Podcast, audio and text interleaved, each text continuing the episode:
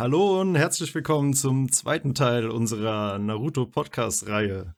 Heute geht es um Shippuden und mit dabei sind der Grish, Hallo. der Stevie, Hi, hi. der Yoma Hallo. und ich der Soul. Und ja, gucken wir mal, wie es wird. Ja, vielleicht äh, noch eine kurze Info vorweg, dass man die, den ersten Teil angucken kann und der ist jetzt in der Infobox oben verlinkt, falls ihr den nicht gesehen habt und in der Videobeschreibung natürlich. Oh, und dieses ganze YouTube-Game, da denke ich überhaupt nicht dran. Also, wenn ihr den ersten Teil noch nicht gesehen habt, dann solltet ihr jetzt vielleicht pausieren und erstmal Naruto Classic angucken, weil wir uns eventuell ab und zu auch auf den alten Podcast beziehen werden, schätze ich. Oh ja, bestimmt. Wenn es schon um den interessantesten Kampf überhaupt geht. Meinst du denn Rock Lee gegen Gara? Nein, ich meine den Kampf Sai gegen Kiba. Ach so. Wer sterben sollte. Aber um Gara geht's ja auch in der ersten Staffel von Naruto Shippuden. Die war super. Ein überraschend starker Einstieg, muss ich sagen. Fandest du? Und ja, fand ich schon. Und Überhaupt ja, kein äh, Fan. echt nicht. What? Na, Warum das denn? Ich weiß es nicht. Es war mir. Also, es liegt vielleicht daran, dass ich Gara einfach nachdem der äh, äh, ein Good Guy geworden ist, war mir der egal. So, also, der war halt dann nett, aber er war irgendwie uninteressant. Sa- er- Seine Charakterentwicklung, warum er jetzt nett ist, war eigentlich cool. Aber dann war, äh, als nette Person war er mir irgendwie egal. Und deswegen war dieses ganze, der ganze Arc nicht so cool. Aber netter Gara ist doch viel cooler als Arschloch Gara. Ich fand diesen Arc äh, weniger wegen Gara cool, als vielmehr wegen Oma Shio und Sasori. Ja, definitiv. Ja, okay, das gebe ich dir. Definitiv. Oh ja. Und ich finde auch, dass Gara dadurch, dass er ja relativ schnell den Löffel abgegeben hat, eigentlich auch gar nicht so wichtig war für den Arc. Ja. Klar, am Anfang hat man ihn gesehen, da hat er auch mal gegen Dedera ein bisschen gekämpft, als Dedera dann, ähm, Das war aber eigentlich ganz cool. ja genau, als Dedera das Land des Sandes, äh, oder wie auch immer, Sunagakure halt, angreift. Das Dorf versteckt in, im Sand, glaube ich. das Dorf versteckt im Sand angreift. Ähm, aber danach spielt er eigentlich gar keine so große Rolle mehr. Er ist eher so ein bisschen so ein Plot-Element, finde ich. Also der Grund, warum Naruto jetzt zum Beispiel da hinterher ist, dass er äh, ihn irgendwie rettet und sowas. Wofür ich die erste Staffel auch noch feier, ist, ist Sakuras einziger relevanter Moment in dem ganzen Anime. Oder einzig cooler Moment. Der Kampf war schon ziemlich cool von ihr. Ja, wobei du auch da wieder äh, Mad Props an Oma Shio geben musst. Ja, das auch. Aber sie hatte sogar in der, in der Staffel zwei Momente. Sie hat ja, glaube ich, auch noch ein Gegengift entwickelt am Anfang. Ja, stimmt. Für hat Kankuro. Äh, Kankuro Ja. vor, dem, vor dem Tod gerettet. Wo wir beim ersten Charakter wären, der von mir aus hätte sterben können. Ich mochte Toji. Nein, ich mochte Kankuro nie. Das ging schon beim Design los, als, er, als sein erster Auftritt war. Wo tritt er das erste Mal auf? Ich glaube bei dem Examen, oder? Bei den, bei den Schulenprüfungen, ja. Bei der schriftlichen. Oder sieht man, man sieht ihn vorher Nee, schon, als er mit davor Gara treffen ins Dorf sich. kommt. Ja, stimmt. Ich finde, das ist einfach so ein affiges Design. Hat mir nie Ja, aber gefallen. der hat, der hat da scheinbar echt Bock drauf. Ja, von mir aus. Aber können wir uns darauf einigen? Äh, Da gibt's auch diese Szene, wo äh, ein paar von dem von Konoha gegen irgendwie Kisame-Doppelgänger kämpfen. Diese Folgen sind halt super random. Sie kämpfen ja eigentlich Ja. gegen sich selbst. Ja, gegen irgendwie Lehm-Doppelgänger und Ja. Lehnt, ja, genau, und dann kämpfen Ja. sie gegen sich selbst und gegen den Itachi-Doppelgänger und so. Ja, Das stimmt. war einfach, das war war, nicht so fresh. war der verzweifelte Versuch, Tenten Relevanz zu verleihen. so für eine halbe Folge, wo die gegen sich selber an so einer Steinwand kämpft. Aber das, das, was daran cool war, da hat Kakashi ja seinen Mangekyo gekriegt. Gegen, gegen den Itachi-Doppelgänger, wenn ich mich richtig erinnere. Hat es gekriegt oder einfach nur benutzt das erste benutzt. Mal? Benutzt, Ja, oder ja. benutzt. Ich weiß nicht, ob er es vorher schon gekriegt hat. Das Nee, wurde, der hat nie der hat es, ähm, doch, doch, der hat es bekommen. Echt? Ähm, als äh, Rin stirbt, oder? Ja, stimmt. Ja, ja. Oh, Weil, weil, äh, Ding läuft ja die ganze Zeit mit dem umeinander. Das, ist das andere Auge. Darf ich den Namen schon droppen oder warten, muss ich warten, bis der vorkommt? Ja, ich denke mal, dass die Leute, die jetzt hier den Podcast angucken, eh komplett Shippuden gesehen haben. Deswegen okay. hau raus. hier wird Ja, sowieso gespoilert. Das ist schön. Ja, weil, also, weil äh, Obito läuft ja irgendwie immer mit, mit aktivem Mangekyo Sharingan umeinander, so wie ich das verstanden habe. Oder so mehr oder weniger. Prinzipiell wird ja jetzt eigentlich in dieser ersten Staffel auch das erste Mal Akatsuki so richtig aufgebaut. Also das, man hat ja Itachi und Kisame schon mal gesehen im normalen Naruto und man sieht sogar Mhm. Zetsu, glaube ich, ganz am Ende mal kurz. Du siehst irgendwie auch aus dem die Boden anderen, raus aber nur so als, als so Silhouetten, Genau, weil die ja den, den, den Einschwänzigen aus Gara extrahieren. Genau, und das ist ja jetzt der erste Arc, wo Akatsuki wirklich aktiv wird. Was, wie, wie ist euer Eindruck, wie Akatsuki durch diesen ersten Arc oder diese erste Staffel eingeführt wird, aufgebaut wird? Wenn ich mal anfangen darf, oder ich fange jetzt einfach an. Ähm, ich habe den Eindruck, gerade durch Dedera und Sasori, die beiden sind ja doch relativ unterschiedlich und ähm, haben relativ unterschiedliche Ansichten von Kunst, was es, was Kunst bedeutet. Und ich fand es damals ziemlich cool, auch wie die Pärchen aufgebaut und zusammengeteilt sind. Also ich finde, Dedera und Sasori passen super gut zusammen. Und Sasori selbst hat generell auch eine super coole Hintergrundstory. Mhm. Und ich glaube, dass Mhm. der Arc ganz, ganz wichtig für Shippuden ist, weil Akatsuki ja in Shippuden eine sehr, sehr große Rolle spielt, um einfach diese Organisation aufzubauen.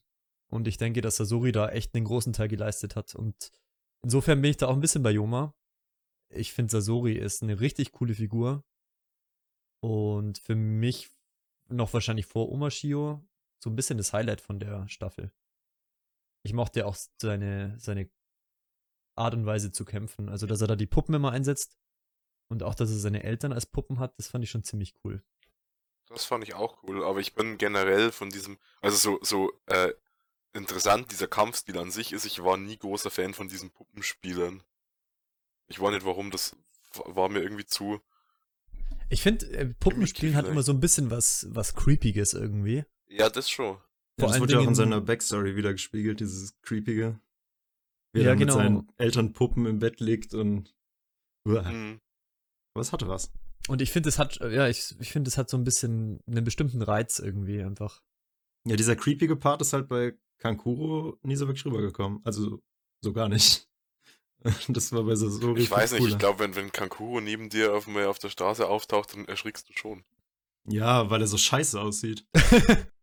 Der sieht halt so aus, wie wenn er mit einem äh, Pyjama die ganze Zeit rumläuft. Das hat echt so.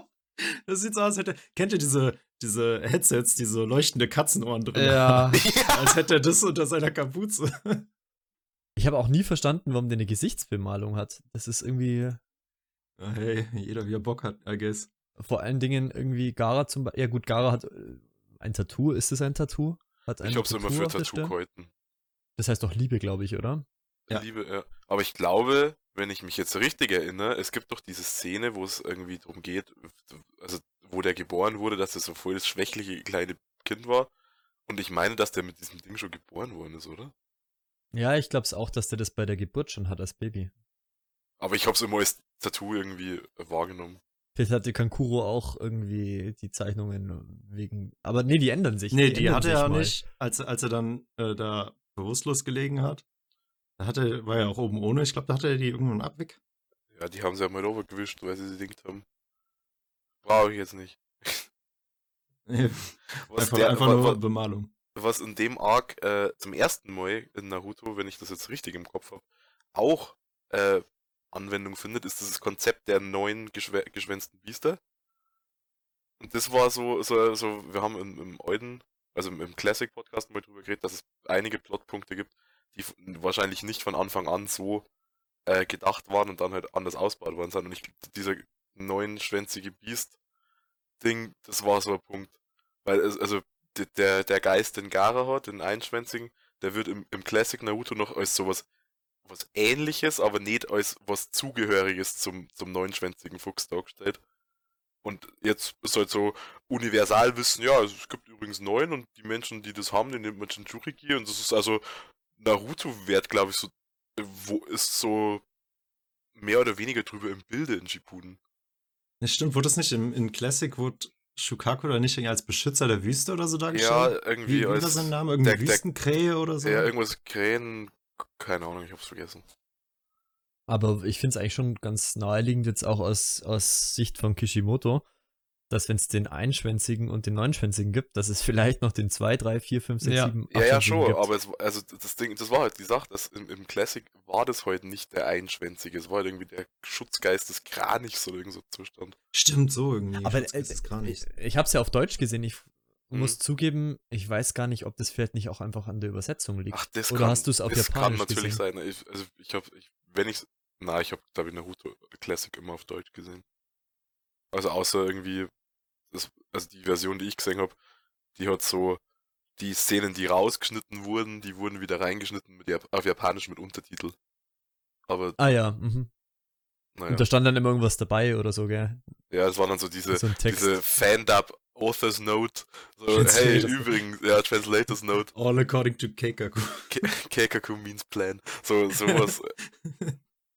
Aber also, so, soweit ich das im Kopf habe, ist zumindest in der deutschen Fassung so, dass im, im, im Classic Naruto dieses Konzept der, der neuen geschwänzten Biester nicht existiert. Es gibt halt diesen neunschwänzigen Fuchs.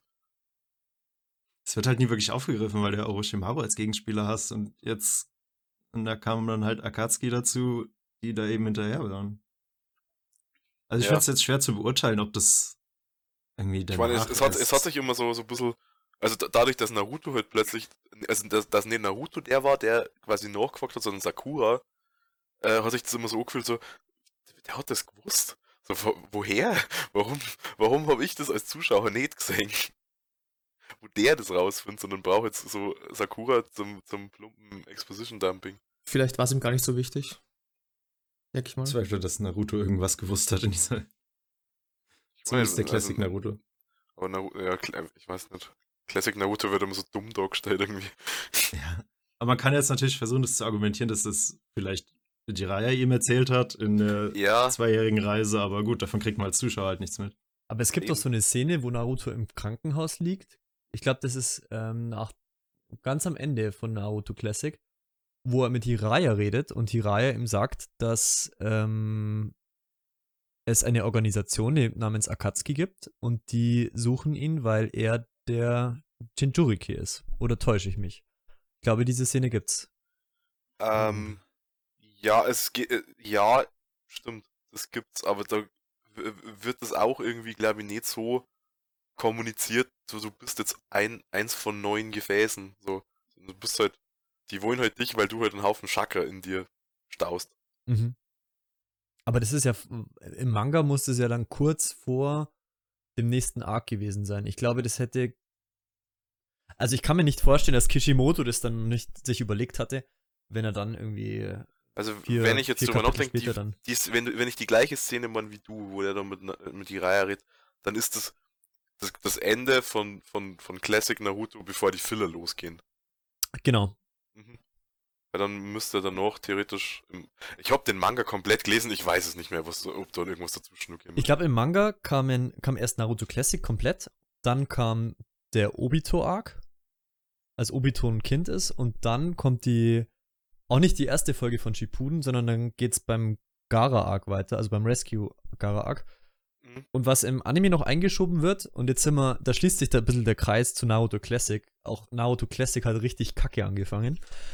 Die erste Folge von Naruto Shippuden zeigt halt einfach, wie Sasuke von Naruto verfolgt wird. Und das wird dann erstmal irgendwie für 20 Folgen nicht aufgegriffen. Es Oder wird für schon ganz 30. Arc nicht aufgegriffen. Ach, stimmt. Ja, Das, das, ist ich schon wieder vollkommen random. verdrängt. Stimmt, es geht los, dass die da durch dieses Versteck laufen und dann steht Sasuke da am Ende und dann kommt es, wo er so zu ihm hinspringt und irgendwie versucht, das, das Schwert durch den Rücken. Stimmt, da war ich am Anfang hammer verwirrt, als ich das angefangen habe. Also ich fand das ganz cool damals, aber mit dem Wissen jetzt rückblickend, dass dann ein Arc kommt, den ich nicht so sehr mag. Ähm, Ja, vor, also ich, nicht mehr ich, so ich, cool. ich fand's, find's mehr deswegen nicht cool, weil der Arc, in dem das mit dem Schwert, also diese, diese erste Szene passiert, nicht dann der Arc ist, den du siehst, sondern du hast halt erst einen anderen dazwischen geschoben. Also du hast quasi, wenn du das, vor allem, wenn, geh, mal, geh mal davon aus, du schaust es wöchentlich. An dem Punkt, wo, du, wo der Arc überhaupt erst losgeht, wo die äh, Sasuke durch irgendein Versteck von Orochimaru verfolgen, so, bis dahin hast du das doch vergessen, dass das in der ersten Folge war. Ja, aber ich Ja. glaube, da wurden teilweise auch gleiche Szenen verwendet und ich glaube, dann, dann weißt du es wieder. Ja, ja, es fällt dir wahrscheinlich wieder ein, aber es, es wirkt dann so arg lang irgendwie. Ich weiß nicht warum, aber mich erinnert das ein bisschen an die erste Szene aus Madoka Magica. Die Serie, die, die beginnt ja auch äh, quasi mit, mit so Am einer. Ende. Ja, genau. Ja, da hast du halt das Problem nicht, dass es so weit auseinander ist. Da sind es zwölf Folgen. Naja, wenn man die äh, Länge von, von der Serie bedenkt, dann ist es halt. Dann, dann, äh, dann könnte man sagen, dass, dass es noch weiter auseinander liegt, theoretisch. Aber ja, ich äh, verstehe, was, was du meinst. Und bei Madoka Magica, ich möchte es jetzt nicht spoilern, aber es gibt ja ein Wir Element. spoilern alles. wir spoilern. Äh, Wir haben, Nee. es, es, schau unseren Romance-Podcast nur mal, wir spoilern alles. äh, aber ich glaube, ihr wisst, welches Element ich meine. Ja. Das es ja irgendwie logischer macht, dass am Anfang schon das Ende gespoilert, gespoilert wird. Gespoilert. Gespoilert. Ich glaube einfach, äh, ehrlich gesagt, dass der Obito-Arc nach hinten geschoben wurde, damit die, äh, ist von Toei Animation, gell? Ich mag jetzt keinen Scheiß erzählen. Äh, Studio Pyro. Oh, scheiße, stimmt. Von Studio Pyro, äh, dass sie bei Naruto Classic einfach noch mehr Filler-Folgen bringen können. Das ist gut möglich. Yeah, das war geil. Ja. Aber was mich interessieren würde, Joma, du hast ja gemeint, die Oma Shio fandest du cool. Ja. Über Sasori haben wir jetzt schon ein bisschen gesprochen. Kannst du es vielleicht noch ein bisschen weiter ausführen? Da bin ich mir gar nicht so sicher. Ich weiß nicht. Irgendwie hat sie etwas sehr Lebendiges an sich, obwohl sie so alt ist und wie jeder, der die Serie gesehen hat, weiß, halt auch nicht so lang dabei ist. Ähm, ich weiß nicht, irgendwie hat sie etwas sehr, ja, sehr, sehr lebensbejahendes an sich, was eben vielleicht auch mit der äh, Vor äh, Vorgeschichte von Sasori zusammenhängt. Ich finde, die beiden, die, die sind äh, äh, miteinander verwandt äh, und teilen ihre Vorgeschichte bis zu einem gewissen Grad. Und so tragisch und so äh, negativ die Vorgeschichte von Sasori ist, ähm, so positiv, finde ich, ist irgendwie die Art und Weise, wie Oma Shio äh, in diesem Arc dann auftritt. Ich weiß nicht, ich kann das nicht wirklich in, in, in Worte fassen, aber Irgendwas an ihr begeistert ist so mich. eine, so eine Art Gegenspieler von, oder Gegenspieler ist das falsche Wort, so eine Art Mm. Inverses von, von Sasori ist? würde ich schon sagen, ja. Ich fand bei Oma Shio halt den Kontrast von ihr ziemlich cool, weil sie hat ja am Anfang, war sie auch so ein bisschen, ich sag mal, verbittert oder Ein hat nie so wirklich. Oh Gott. Das habe ich jetzt Also sie, irgendwie- hatte, sie war ja am Anfang ein bisschen negativer belastet und in dem Kampf gegen Sasori hat sie, ist sie dann richtig aufgeblüht. Sag ich mal. Ja, und sie gibt äh, auch Sakura die Möglichkeit, mal zu glänzen. Das muss man auch erstmal schaffen. die einzige Ja. Möglichkeit. Wenn sonst keiner macht, muss es sie halt machen. Was ich, ähm, bei, was ich bei, bei Shio, ähm, wenn ich es jetzt noch richtig im Kopf habe, äh, fand ich, wie, wie du sagst, diese Wandlung eigentlich ganz cool, dass die ursprünglich halt so, so, so, so verbitterte, alte- äh, ich weiß nicht, ob es wirklich verbittert war. Ja, verbittert Aber ist halt so so-. Sa- sa- Sagen wir mal eher der, der, der, der Heldengruppe gegenüber negativ gestimmte alte Frau war. Und, ähm, Es geht die, ja schon die, bei Kakashi los. Ja, ja, und die Wandlung, äh, die sie dann im Verlauf von dem Arc macht, die fand ich eigentlich ganz gut. Zu der, ja, eher äh, lebensbejahenden, positiven Person, die sie dann war, bis sie gestorben ist. Ich finde auch, verglichen dann jetzt mit später, weil später ist es ja ab und zu mal passiert, dass Leute eventuell wieder zurück zum Leben kommen. Einfach so, weil jemand sagt, ja, nö, also irgendwie, ich hab's mir jetzt doch anders überlegt. Fand ich jetzt, dass Shio ihr Leben gibt für Gara einfach überhaupt nicht störend. Erstens, weil es eine gewisse Form von Tribut gab, dadurch, dass sie ihr eigenes Leben geben musste. Und weil das halt auch am Anfang der Staffel schon ganz klar kommuniziert wurde, dass es diese Möglichkeit gibt. Ich weiß jetzt nicht, ob es direkt am Anfang war, aber innerhalb der ersten, ich glaube, zehn Episoden oder sowas. Vielleicht kommen wir später nochmal aufs gleiche Thema, aber es gibt einen Arc, wo das ein bisschen übertrieben wird. Und. Also- Was, was ich, äh, ich wollte was anderes sagen, wenn du noch Achso, ja, hast. ja. Gerne. Okay, na, was ich, was ich da an dem ersten Arc ein bisschen komisch fand, so wie einem da ja kommuniziert wird, um nochmal auf die äh, neun, äh, auf die hier. Äh, Die Bichus, genau, Bijus zurückzukommen. Äh, dass, dass Naruto ja auch äh, hauptsächlich sein gesamtes Chakra oder nur so stark ist, weil er halt Kurama in sich hat. Und dann fand ich es ein bisschen komisch, als Gara dann ja Shukaku verliert, dass er dann im Endeffekt genauso stark ist wie vorher. Aber das wird doch auch später zum Teil dann im Weltkrieg äh, erläutert, oder? Ich, Wurde glaub, das? ich glaube schon. Durch seine Mutter? Aber das war, das war so, so ein verwirrender Punkt, weil ich immer der festen Überzeugung war, der kann diese ganzen Sandsachen heute nur wegen dem Viech. Und wenn das Viech weg ist, dann dürfte der das nicht mehr können. Ja, das dachte ich mir halt auch. Es hieß ja immer, äh, der Sand beschützt Gara von selbst. Also er muss nichts Ja, ja. dafür machen. Und dann dachte ich mir, naja, es kommt von Shukaku und jetzt ist er weg und. Also boah. das, das ist so ein Punkt, glaube ich, da hat Kishimoto einfach Mist gebaut und sich später dann versucht irgendwie zu retten, dadurch, dass es damit begründet, dass die Liebe seiner Mutter dazu führt, dass er, dass der Sand ihn schützt. Ja, stimmt. Das ist ja dann auch das, wo wir vorher schon drüber geredet haben, mit der Szene, wo er quasi geboren wurde, dass der so ein kümmerliches kleines Kind, also so, so, so, dem wurden ja irgendwie keine Chancen auf Überleben ausgerechnet oder so. Außerdem war das ja dann am Ende in dem Krieg und da ist ja so einiges schiefgelaufen. Also alles. Fällt ähm, einem, fällt einem ja nicht auf. äh, auf Hot Take, es ist mit Abstand nicht der schlechteste Arc, aber okay. ähm, was ich dem ersten Arc auch noch äh, geben will, ist, ähm, du erfährst zwar in dem, also du hast ja in, in Classic fängst du ja direkt an mit dem Wellenreich-Arc. Äh, und danach hast du aber sehr viel ähm, an, Sze äh, sagen wir mal, an ähnlicher Szenerie, an, an Wald, an Konoha äh, und mehr Wald. Ähm, und ich finde es dann ganz cool, dass, dass das quasi aufgebrochen wird mit, wir gehen jetzt erstmal in ein anderes Dorf und erkunden das andere Dorf als Zuschauer jetzt. Und wie, wie die, also du kriegst keinen, keinen, keinen tiefgründigen Einblick in, in die Tagesabläufe von Sunagakure, aber ich fand es ganz cool, dass du halt äh, mal eins von diesen anderen Dörfern siehst. Du hast halt sonst immer nur Konoha so als, als, als den Schauplatz des, des, äh, der Welt irgendwie gehabt. Also Ja, das. Worldbuilding, Ja. Worldbuilding technisch fand ich das irgendwie ganz cool. Außer vielleicht in den Fillern, da gab es, glaube ich, irgendwie mal so ein Tee-Arc oder Land des Ja, Tees. das La- so. Land des Tees. in den ganzen das- Rettungsmissionen Das, und das was weiß ich, Dorf, in dem, das Dorf ist irgendwie mit einem Stern, also da ist irgendwie ein Meteorit eingeschlagen oder so. Hoshigakure. Ja, das, das war ja sowieso scheiße. Der war halt Filler. Ja, war vielleicht. Äh, wo, aber weil du das vorher gesagt hast, mit, die aller, mit der allerersten Folge, dass die gar nicht so cool war, wie fandst du denn die Folgen, die zum Gara Rettungsarc hinführen? Diese, hey, Naruto ist jetzt zurück in Konoha und wir müssen jetzt einmal Olli in ihrem Timeskip Character Design zeigen, Folgen. Wie fandest du die denn?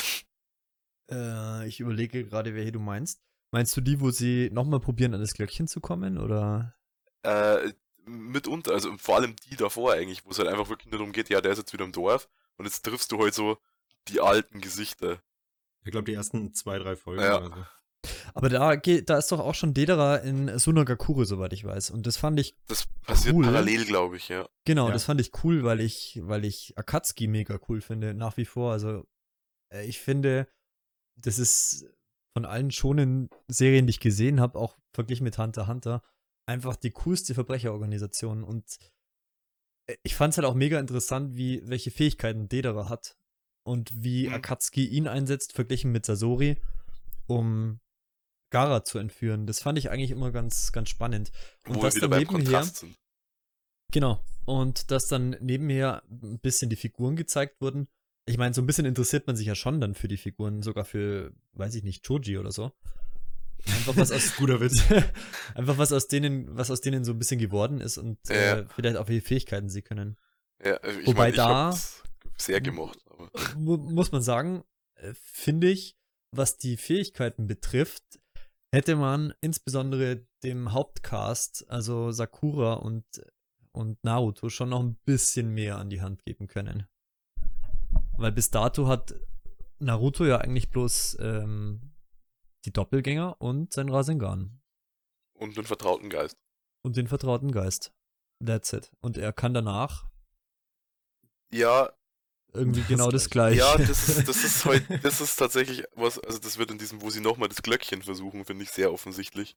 Weil sie dir halt das in die Hand geben, sie schaffen es zwar dieses Mal und sie haben diesmal nur zu zweit, aber du hast nicht das Gefühl, die haben sich jetzt so, gerade Naruto, der auf einer zweijährigen Trainingsreise war, der hat, hat jetzt rein von seinem Repertoire nicht sonderlich weiterentwickelt. Aber der kannte ja den Trick mit den Schattendoppelgängern ja noch nicht. Also es Ja. ist halt auch für die, für die Leute einfach irgendwie total be- unbefriedigend. Ja. Wenn er nichts Konkretes hat, dann heißt es einfach nur, ja, er kann sein Chakra jetzt besser kontrollieren und du denkst dir als Zuschauer so, ja, okay. Aber eigentlich hätte ich mir irgendwas gewünscht, irgendeine neue Fähigkeit oder so. ja. Irgendwie, dass er seinen Rasengarn schmeißen und lenken kann oder was weiß ich, irgendwas, was vielleicht auch strategisch ein paar Möglichkeiten bietet. Kommt ja noch. Ja gut, das kommt dann aber dafür Das später kommt in den später, ja. Äh, aber so ist er halt einfach nur jemand, der besser geworden ist. wow. Matsch wow. Ja, der erste, die, die ersten paar Folgen, was dann, also jetzt mal abgesehen davon, dass bei parallel in Sunagakura auch noch was vorgefallen ist, aber in Konoha war halt wieder der alte Trott. Ja, Konoha, Ja, Das war Konoha, nicht gut. Konoha hat halt irgendwie so ein, so ein Slice of Life Part abgekriegt. Wenn man das so nennen kann. Selbst dann ist es der, diese alten Ja, ja, klar. Witze, dass Sakura ihm wieder eine reinhaut und was weiß Ja, ja ich. klar, und also dann kommt Konoha Maru und macht erstmal irgendwie, er zeigt ihm, wie gut sein sexy Jutsu geworden ist und so Schmarrn. Wir haben uns auch in dem ganzen Podcast noch nicht drüber unterhalten, wie charming eigentlich äh, Konoha ist. Auch mit diesen Ges Felsengesichtern und so. Also, ich finde es auch vom Design her einfach mega schön, Konoha. Mhm. Wobei, Das wobei man halt nicht so viele verschiedene Sachen sieht, außer halt äh, die Gesichter und ähm, das, das Haus des Hokage. Ishirakus Genau, die, die. Nudelsuppe, die Schule, äh, das äh, Viertel von äh, Sasukas Eltern. Aber es sind trotzdem äh, Szenerien, die einprägsam sind, finde ich. Absolut, ja. Da gibt es Mhm. auch irgendwie so ein Plateau. Ist das das Haus vom Hokage? Nee, ist es nicht, Ja, die, die, Hoka die Hokage Villa, glaube ich, heißt sie. Hat so ein flach, also du kannst oben drauf. Nee, nee, nee, nee, die meine ich nicht. Nee, du meinst, du meinst so, über, den, über den Steinköpfen oder was? Nee, ich habe jetzt hier ein Bild, aber das bringt halt irgendwie wenig. Ähm, äh, das ist, da unterhält hält sich, glaube ich, äh, Mighty Guy mal mit Rock Lee auch und mit Neji. In dieser alten Hütte, wo er in irgendeinem Filler-Zeug sein Dojo einrichtet. War das Filler? Ja, ich weiß nicht. kann sein. Äh, weil, weil, du- weil du gerade Neji, Neji und Rock Lee sagst. Ähm, ein weiterer äh, Teil von Konoha, der eigentlich sehr, äh, sehr, sehr, äh, oder sehr, sehr, mir fällt das Wort gerade nicht attraktiv, ähm, sehr oft in Szene gesetzt wird, äh, der Trainingsplatz. Mit den, mit den äh, Baumstämmen und dem See stimmt. dahinter. Also ich meine, mein Bild von Konoha ist vielleicht so ein bisschen äh, verfälscht, weil ich halt die, die Spiele alle zockt habe und da, du, du läufst halt in jedem durch Konoha. So, das ist, und das ist je nachdem, welches du spielst, das ist ein bisschen anders aufgebaut, damit du halt entsprechend mehr oder weniger drin machen kannst. Aber also, dort, das beeinflusst vielleicht mein Bild von Konoha mein, und die Schauplätze, die ich irgendwie gleich im Kopf habe, so eben wie den Trainingsplatz oder den Gedenkstein, Oh, Mhm. wo, wo Naruto im, im Classic irgendwie sagt, auf dem möchte ich auch drauf. Und das, das ist, dass, dass die Abkürzung irgendwie bedeutet, im Kampf aufgeopfert oder so. das sind nur die IKA, Toten. ja, stimmt. Aber Konoha ja, hat schon ein paar schöne Szenerien. Ja. Oder auch das Eingangstor ist eigentlich relativ Ja, stimmt. Aber Verglichen mit dem, weil ich das vorher gesagt habe, dass ich es eigentlich cool finde, dass äh, vom, vom Worldbuilding-Aspekt, dass du halt in, dann Sunagakure, also ein anderes Dorf kennenlernst, verglichen jetzt mit dem, was du über Konoha alles weißt, stinken die anderen Dörfer ganz schön ab. Ja, vor allem Suna ich. vom Design. Oh. Wobei Suna, Also Suna hat schon auch coole, coole Design-Ideen, aber du bist halt zu wenig dort, um da jetzt viel mitzunehmen. ich finde, äh, das Einzige, was mir da so wirklich hängen geblieben ist, sind diese runden Häuser und die, ja, und der Sand. können gerne in Suna bleiben. Die brauche ich jetzt nicht unbedingt. Äh, wenn ich diese Häuser richtig im Kopf habe, dann schauen die nicht ein bisschen so aus wie diese äh, Häuser, die sie auf den Mars bauen wollen. Also äh, diese, diese Ah ja, Häuser, die sie, die sie Mars ausdrucken One. wollen. Ja, genau. du meinst Mars One, oder? Ja, die, ich glaube, die sind auch rund vom Design her. Also mich, mich erinnern die ein bisschen äh, daran, wenn ich sie richtig im, im Kopf habe. Aber das war schon alles, was ich sagen wollte. Äh, ich wollte noch anmerken, dass ich glaube, dass Konoha Gakure eine sehr gute äh, Haupt, Haupt, Haupt Dreh- und Angelpunkt ist, also eine, ein guter Hauptschauplatz. Mhm. Und Sunagakure ein guter Nebenschauplatz. Und umgekehrt wird es, glaube ich, gar nicht funktionieren. Ich glaube, wenn Naruto aus Sunagakure wäre, würden wir uns irgendwann extremst langweilen. Ich glaube, das Ja, weil Sunagakure dafür im Design zu eintönig ist. ja zu trist Das ist halt nur, ja. auch nur Wüste, also. Was ich ziemlich cool finde, und dazu werden wir später vielleicht noch kurz kommen, äh, auch wenn man es nicht besonders lang gesehen hat, ich finde irgendwie die, die Stadt Amegakure ziemlich, ziemlich cool. Also was, was den Flair so betrifft. Ja, so Steampunk. Amiga das Ja, ist genau. auch ziemlich cool. Mega geil. Ja. Und das, Mhm. also ich meine, das ist richtig, richtig geil. Kennt ihr diese Statue, auf der Payne sitzt mit dieser Ja. Zunge? Ja. die Oh ist Gott, super die ist so cool. Die ist echt super cool. Oh Gott. Aber, also ich wollte es auch noch ansprechen, Joma. Aber Amegakure wäre doch für dich überhaupt kein Ort, Stevie, oder? Wenn es da immer regnet. Ja, wenn, dann wäre ich ja Payne und wurde, oder weiß ich nicht, keine Ahnung. Aber was in der ersten Staffel auch noch eingeführt wird und eingeführt in großen Anführungszeichen, äh, Shino als dauerhafte Witzfigur. Oh. Aber tatsächlich passiert das erst nach dem Gara-Arc. Moment, die treffen Weil sich das- doch auch in das den ersten Team- zwei Folgen, wo er seinen Namen Das- vergisst. Nee, ist es nicht so, dass das Team von Hinata erst nach diesem Arc eingeführt wird? Ich meine, dass es so Ah, war. war das nicht, wo Naruto durchs Dorf geht und dann äh, Shinos Namen vergessen hat? In den Ja, ersten ja, zwei aber ich, ich meinte, das wäre nach dem, nach dem Arc. Also du triffst so eine Hälfte vor dem Gara-Retten-Arc und die andere Hälfte danach. Aber vielleicht vertue ich mich da jetzt auch. Ich war nur, dass es eine dumme Entscheidung war, dass dieser Hund so riesig geworden ist. Ja. ja Und dass der noch lebt vor allem. Ah, und das Kiba noch lebt. Ja. Ja, das ist ein großes Problem. Ich glaube auch, dass in dieser Staffel, die sind, ja, das ist ziemlich sicher da, äh, wo Kakashi Mighty Guy auf dem Rücken trägt. Und sie dann gemeinsam irgendwie nach, nach Konoha zurück. Ist es nicht andersrum? Ist es nicht Ja, dass, stimmt, natürlich, dass Guy ja, natürlich. Kakashi trägt, weil Kakashi noch Einsatz des Mangekyo Sharingan sich nicht mehr bewegen kann? Ja, stimmt, ja, stimmt. Da, da, kommt doch dann geil. das vor, dass, dass, dass, dass Guy das gleich wieder irgendwie als Trainingsansporn nimmt und dann Lee sofort seinen Rucksack nach vorn schneidet und Neji so auffordert, so, hey, wir machen das jetzt auch. Ja, stimmt. Und dann Neji so, äh, nein. ja. Und dann äh, läuft das so schnell los, dass Kakashi schlecht wird sogar. ja. ja, Ja. Und dann endlich Ich angekommen in Konoha, treffen sie auf Sai. uff. Äh, Uff. Ab, ab, Ja. in den, ab, ab in den nächsten Arc.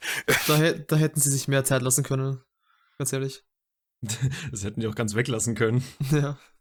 ja, dieser Ich ganze. Arc ist irgendwie komplett sinnlos ist einfach schrecklich. Das ist so langweilig. Das ist mit Abstand das Schlimmste in, in komplett Naruto. Sowohl Classic als auch Shippuden. Es ist einfach nur sinnlos. Das Einzige ist, was man vielleicht noch gutheißen kann, ist, dass ähm, die Kraft von Naruto ein bisschen weiter ausgebaut wird. Also die Kraft des Neunschwänzigen auf der Brücke. Ach so. Wobei ich immer, also so rein optisch finde ich das so, so hässlich, wenn der mehr als, als zwei oder drei Sch äh, Schwänze kriegt und dann so die, die, die Haut so abperlt. Oh ja. Das schaut so schrecklich aus. Boah, das war echt nicht so. Diese, diese Designentscheidung finde ich auch nicht Ja, so Ich geil. fand's, ich fand's optisch immer cooler, als der einfach von so einer, von so einer Fuchs-Chakra-Aura umgeben war. Naja. Und da, das fand ich immer schon cool, weil das so geblubbert hat. Aber äh, dieses, dieses komplett rote, was dann überall so Mhm. rumflackert und. Äh, Was der Arc auch etabliert, wo- was ich äh, große Probleme vor allem später noch hab, äh, ist die Bijudama. Weil das so ein Genki-Dama-Move ist, das finde ich scheiße. warte mal, das Ding hieß Bijou Dama. ja, Boah. oh, geil. Ich bin, mir, ich bin mir nicht hundertprozentig sicher, ob es nur in die Spiele so war oder auch im Anime, aber die deutsche Übersetzung ist einfach Bijou-Bombe. Bijou Kugel ist es im Deutschen. Okay. Aber Bijou Dama ist natürlich viel geiler. Also irgendwie, äh, vielleicht ist das ein bisschen weit hergeholt, aber wenn man bedenkt, dass Naruto aus Japan kommt, erinnert das vielleicht ein bisschen an eine Atombombe. Also so, äh, sowohl die Genki-Dama als auch die Bijou-Dama. Weiß nicht. Du meinst jetzt vom, vom, vom Schadenswert her. Ja, und auch von, von, von der gesamten Art, was die, wie das Ganze ähm, aufgebaut wird Mhm. und, und, äh, und dramatisiert wird. Aber ich kann mir gar nicht vorstellen, dass die Japaner Son Goku zum Beispiel jetzt eine atombombenartige, also mit Absicht eine atombombenartige A Angriff geben würden, mit dem er die Welt retten kann. Ich glaube, das ist kulturell, wäre das einfach irgendwie zu abwegig, sage ich mal. Nee, ich glaube auch eher, dass es einfach daher kommt, dass je weiter sowas halt fortschreitet, desto größer und stärker müssen die Explosionen sein. Und dann Ich, ich kann mir eher vorstellen, dass es weniger um, äh, um den moralischen Standpunkt geht, also quasi auf äh, welcher Seite, es, äh, sagen wir jetzt mal, äh, der User steht, als vielmehr einfach um die Macht, also um, um, um die Kraft, die, die hinter so einer Attacke steht. Und du meinst dadurch, dass die Japaner einfach damit eine bestimmte Konnotation im Kopf haben, dass sie das einfach vielleicht auch unterbewusst als besonders mächtig ansehen. Ja. Okay. Ja, das, das würde ich eher. Weil ich meine, wenn man, äh, wenn man sich äh, andere Staples im, also in, in dem japanischen Film äh, ansieht, wie die ganzen äh, Godzilla-Figuren und die, die, äh, die ähm, riesigen äh, Megaswords aus den Super Sentai-Serien, damit geht ja auch so ein, so ein großes, äh, ziemlich ähm, ja, mächtiges Feindbild einher.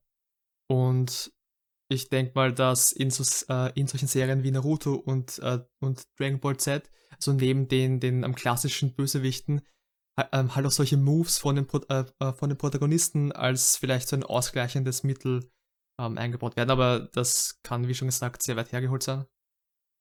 Finde ich aber eigentlich einen, einen ziemlich interessanten Ansatz. Finde ich gerade bei Naruto äh, einen interessanten Ansatz, weil ja, wenn der diesen, also diesen Fuchsmodus zumindest in dem Arc äh, auslöst, den ja nicht unter Kontrolle hat.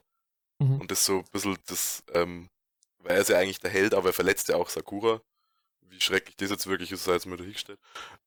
Ähm, also, aber also, also, also da finde ich den, den Ansatz dann ganz cool, dass du jetzt, da, wenn du, wenn du es mit sowas assoziierst, dass du sagst, das ist halt auch der Zustand, in dem er eigentlich nimmer der Gurdi ist. Es ist halt äh, so, dass das Kino, also Filme, Serien, was auch immer, ähm, immer auch ein bisschen ein Spiegelbild der Gesellschaft sind.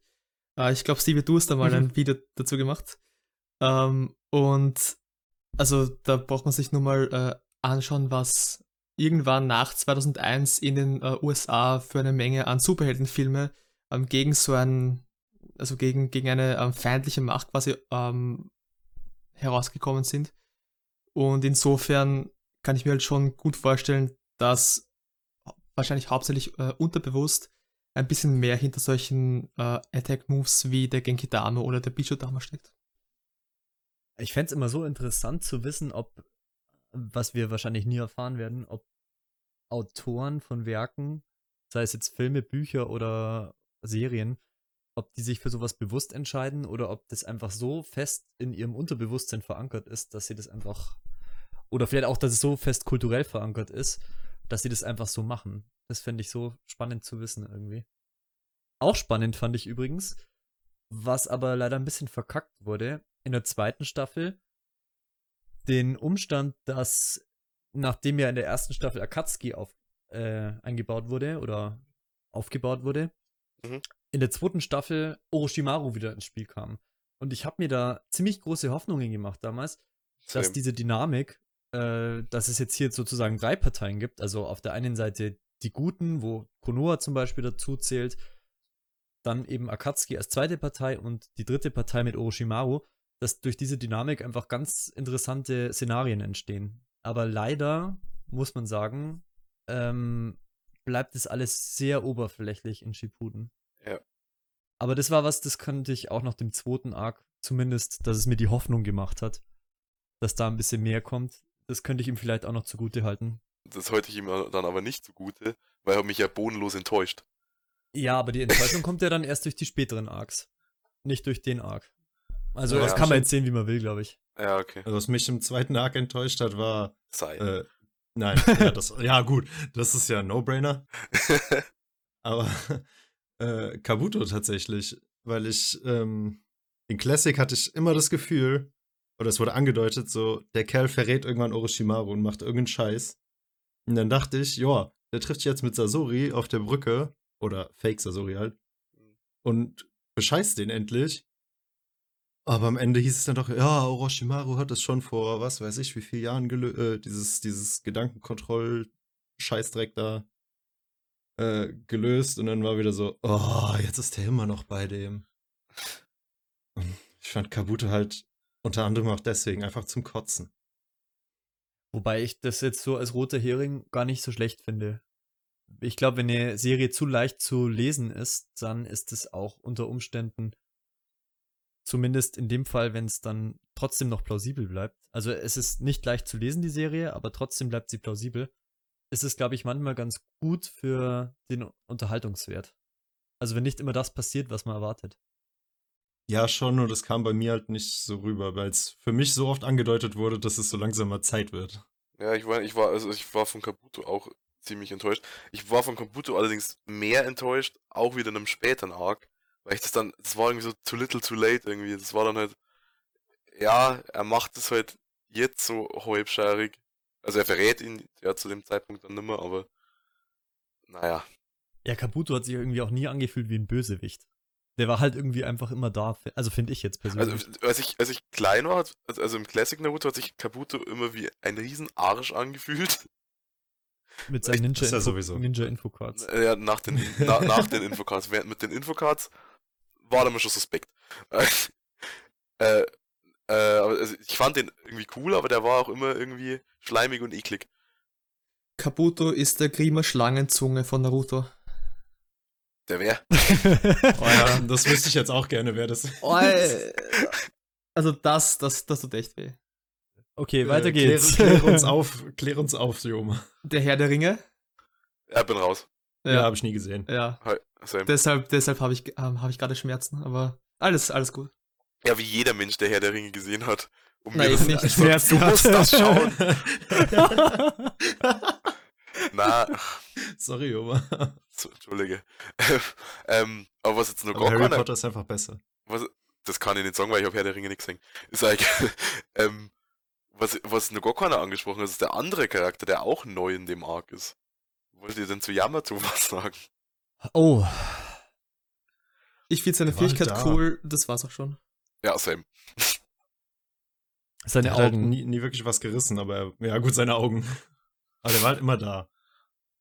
Aber Yamato war tatsächlich so ein Charakter, der war mir auch ganz lang suspekt. Weil ich mich immer gefragt habe, was ist eigentlich dein, de- dein eigentliche, dein Antrieb so. Ich habe mir immer gedacht, der, irgendwann macht er was so gegen Naruto. Aber es ist nicht passiert. Ja, wegen seinen Augen, ne? Für mich war Yamato einfach bloß eine Nebenfigur. Also, mich hat der insofern nicht gestört, weil er nicht wie Sai irgendwie so in den Mittelpunkt gerückt wurde. Bei Sai, da Mhm. war so viel Fokus auf Sai und dann am Ende denkt man sich so, okay. Und bei Yamato, der war halt einfach da, aber er war jetzt nie im Fokus gestanden. Ja. Weshalb es mich auch nicht gestört hat, dass er einfach halt eine Nebenfigur war. Ja, Was hat Yamato in der ganzen Serie denn gerissen? Ich, also, mir wird jetzt kein Beispiel einfallen. Naja, er, er hat halt die Fähigkeit, dass er, dass er irgendwie den, den neunschwänzigen äh, Ja, gut. eindämmen kann unter Umständen. Ja, und das war seine Daseinsberechtigung. Er hat auch später mal einen Trainings-Arc mit Naruto. Stimmt, Ja, aber da war doch, war da nicht Kakashi, da war Kakashi auch dabei. da waren mehrere dabei. Außerdem ist er Teil der, der Konoha Gestapo. Das Konzept von Anbu war mir auch irgendwie immer schleierhaft. Ich habe die früher, am Anfang habe ich die immer cool gefunden, weil ich das Design irgendwie cool gefunden habe. Tatsächlich habe ich aber, mir da ziemlich viel erhofft. aber da ist irgendwie auch nicht Ja. so, so mega viel bei rumgekommen. Ja. Ja, bei Anbu hieß es immer, ah, das sind die Elite-Ninja, die Ja, arbeiten ja, direkt unter die sind direkt dem Hokage so- unterstellt. Das war so das, das Kindliche aus, aus Classic irgendwie und dann irgendwann so die Hand gar nicht so sauber, aber das, da ist dann auch nicht so mega drauf eingegangen worden. Ja, aber dafür, dass sie halt immer als Elite-Ninja hergestellt, äh, äh, hingestellt wurden, haben sie eigentlich immer noch aufs Maul gekriegt. Oder oft. Also, wir haben auch nicht allzu viel gerissen. Stimmt wohl. Aber Sai, äh, wie, wie war das? Sai war doch von die Anbu, oder?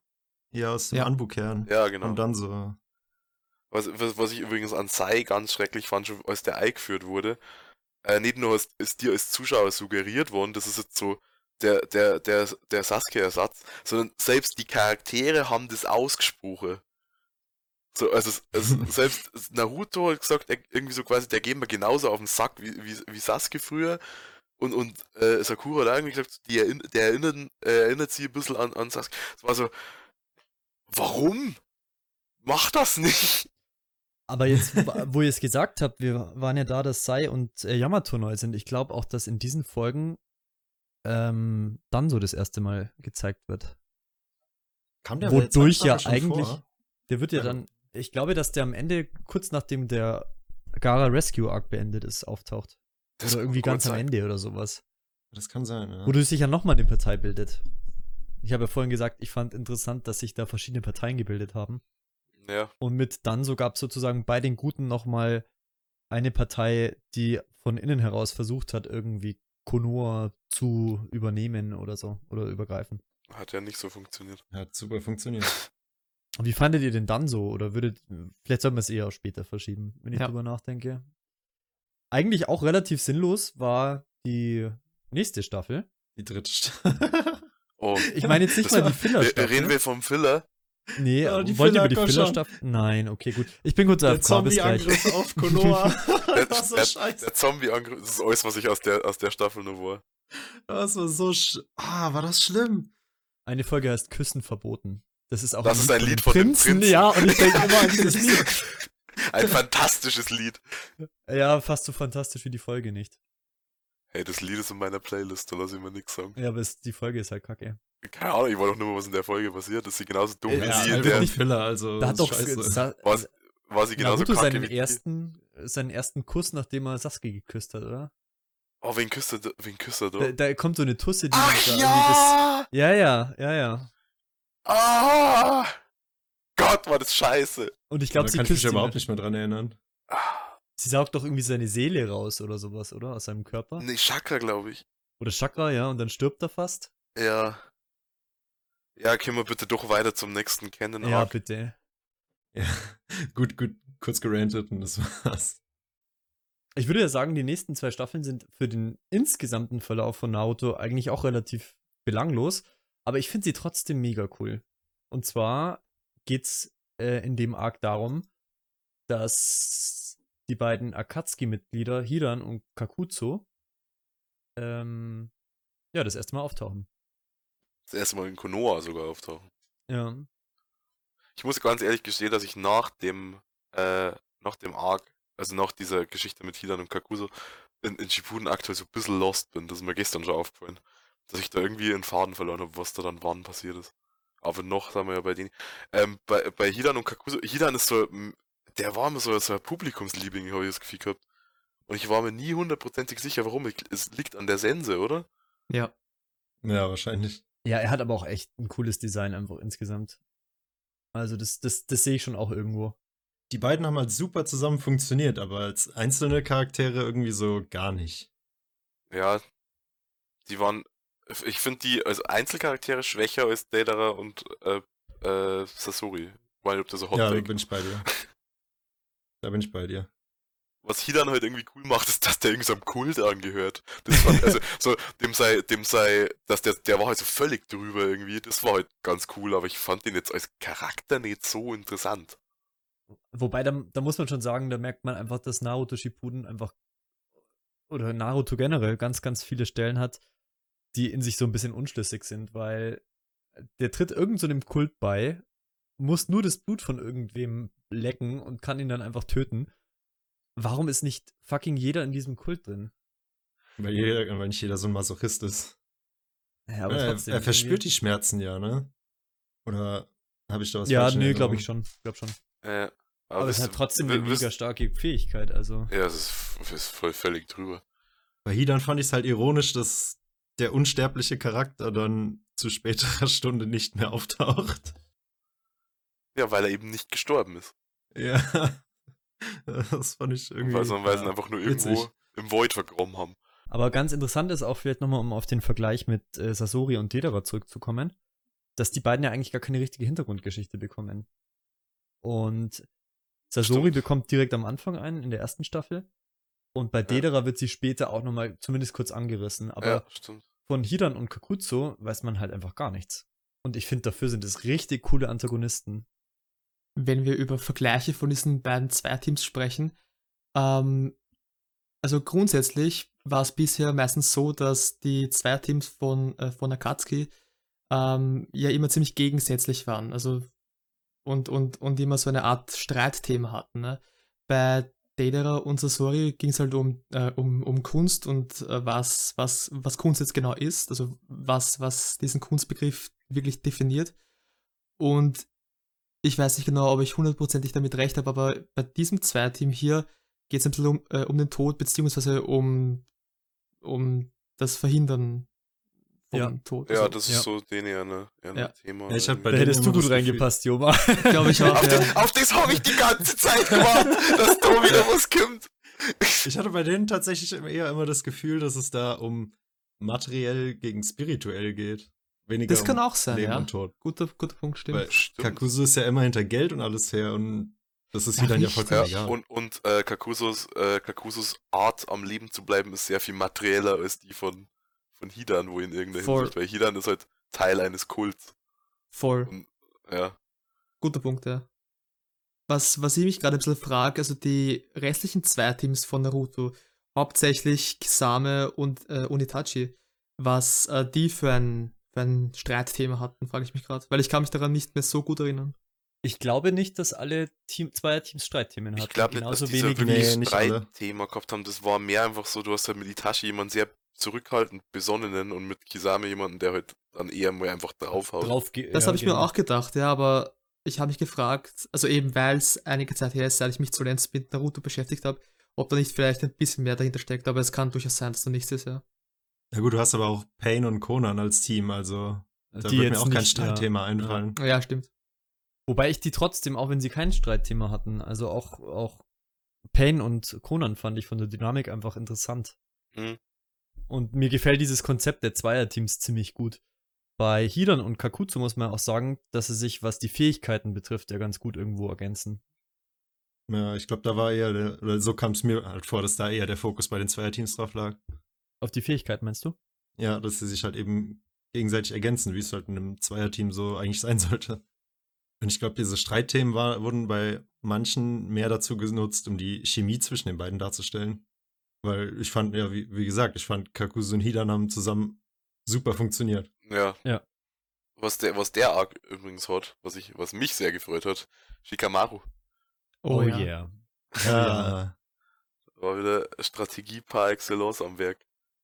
Wenn man sich als Erwachsener anguckt, ähm, die Folgen bevor Asna stirbt. Asna? Du gerade Asna Asna, Asna gesagt? Ich war gerade kurz verwirrt. Ich habe Okay, mir gerade überlegt, jetzt hä, sind, SAO-Podcast, es ist so, so Azuma, wie komme ich jetzt auf Asna? Oh Gott. Na, mit, die der, Folgen mit, bevor. der, mit der Zwei-Schwerttechnik ist sie gestorben. Double, die Double Sword. Die Double Ja. Sword Technik. äh, bevor Azuma stirbt, ähm, da braucht Shikamaru schon ein bisschen lang, wenn man es sich nochmal als Erwachsener anguckt, um drauf zu kommen, wie die Fähigkeit funktioniert. Aber besonders dann der zweite Kampf, als sie nochmal aufeinandertreffen, der ist halt dann schon richtig nice. Und auch äh, zweiter Kampf, also zweiter Kampf äh, Shikamaru gegen Hidan ist ja dann in dem Wald. Äh, aber der Ausgangspunkt vor dem Kampf, dieser äh, der Todbaumwald oder so, wieder coole Szenerie, fand ich. Ja, und wie badass einfach Shikamaru da noch dran steht mit der Zigarette. Ja, Mann. Oh ja. Aber wir sind noch einen Arc vorher. Ähm, Vielleicht erwähnenswert ist ja auch noch, dass nicht Asuna, sondern Azuma stirbt. Ja. Es ist einer der wenigen, der bisher das Leben lassen musste in dem ganzen, in dem ganzen. Also es gab den dritten Hokage, Es gab Shio. der gestorben ist. Shio, wenn wir jetzt mal nur von den Guten reden. Ja. Und ich Gara? glaube. Theoretisch Gara. Stimmt, ja, Gara.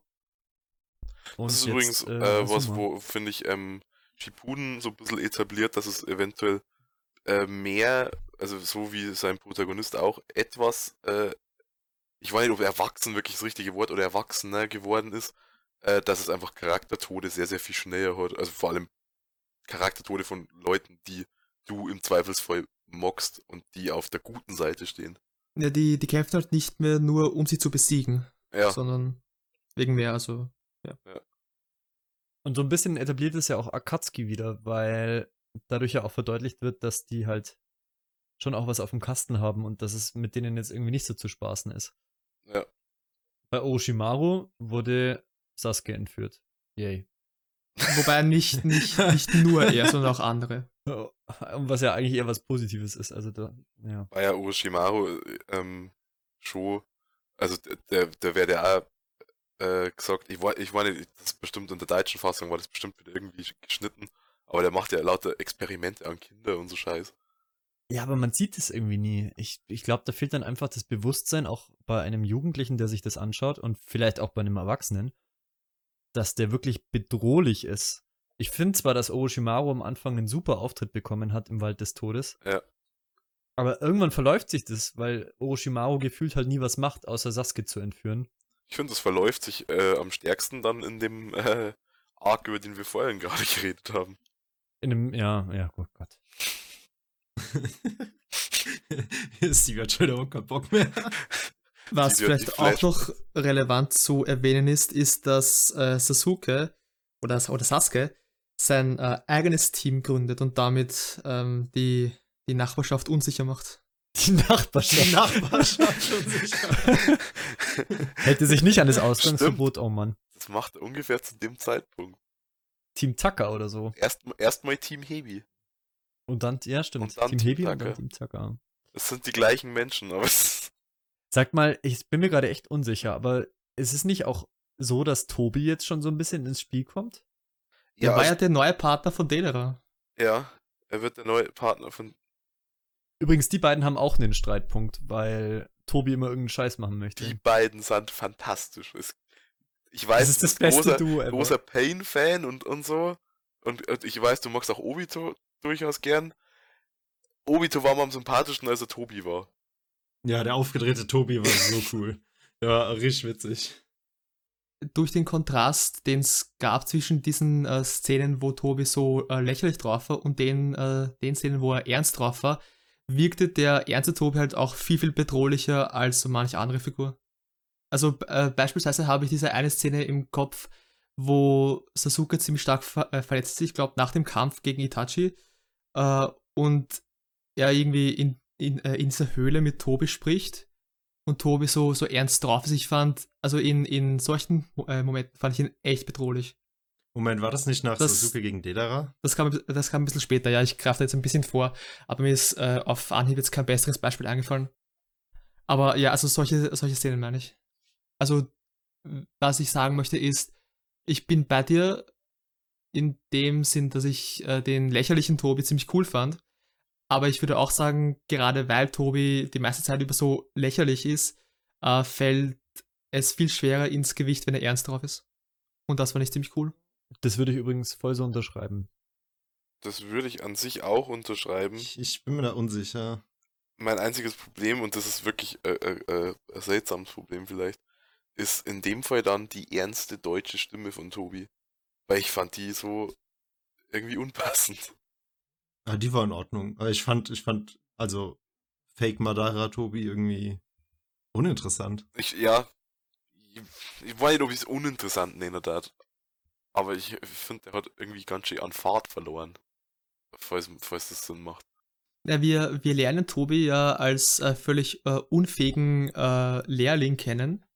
Ich Hm. meine, besser kann man es eigentlich nicht beschreiben. Und ich glaube, als, als äh, Zuschauer bekommt man schon ziemlich schnell mit, dass mehr hint, äh, hinter dieser Figur steckt. Ähm, willst du irgendwas sagen, Stevie? ich fand's gerade echt witzig, wie du dich selbst gelobt hast. Aber äh, ist Was? okay, alles gut. Du hast ihn als unfähigen, wie hast du gesagt, unfähiger. Lehrling. Ja, und dann hast du noch gesagt, ja, besser kann man es eigentlich nicht beschreiben. Das fand ich ein bisschen witzig. wow. Die Verbindung muss ich jetzt erstmal ziehen. Ähm, das war eigentlich äh, nicht beabsichtigt, aber warum nicht? Äh, okay. Was ich sagen wollte, ist, dass man als Zuschauer, glaube ich, ziemlich schnell checkt, dass das mehr hinter der Figur Tobi steckt. Und das kommt dann halt quasi vollkommen durch in diesen Szenen, wo er zum, ähm, zum ersten Mal ernst wird.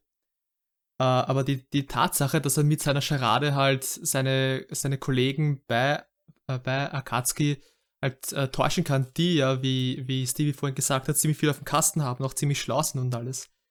Ähm, also ich meine, wir, wir als Zuseher wissen äh, wissen es klarerweise besser, aber die Tatsache, dass er solche mächtigen äh, Shinobi täuschen kann, das zeigt uns ja auch ziemlich früh, dass Tobi selbst ziemlich, äh, ziemlich viel auf dem Kasten hat.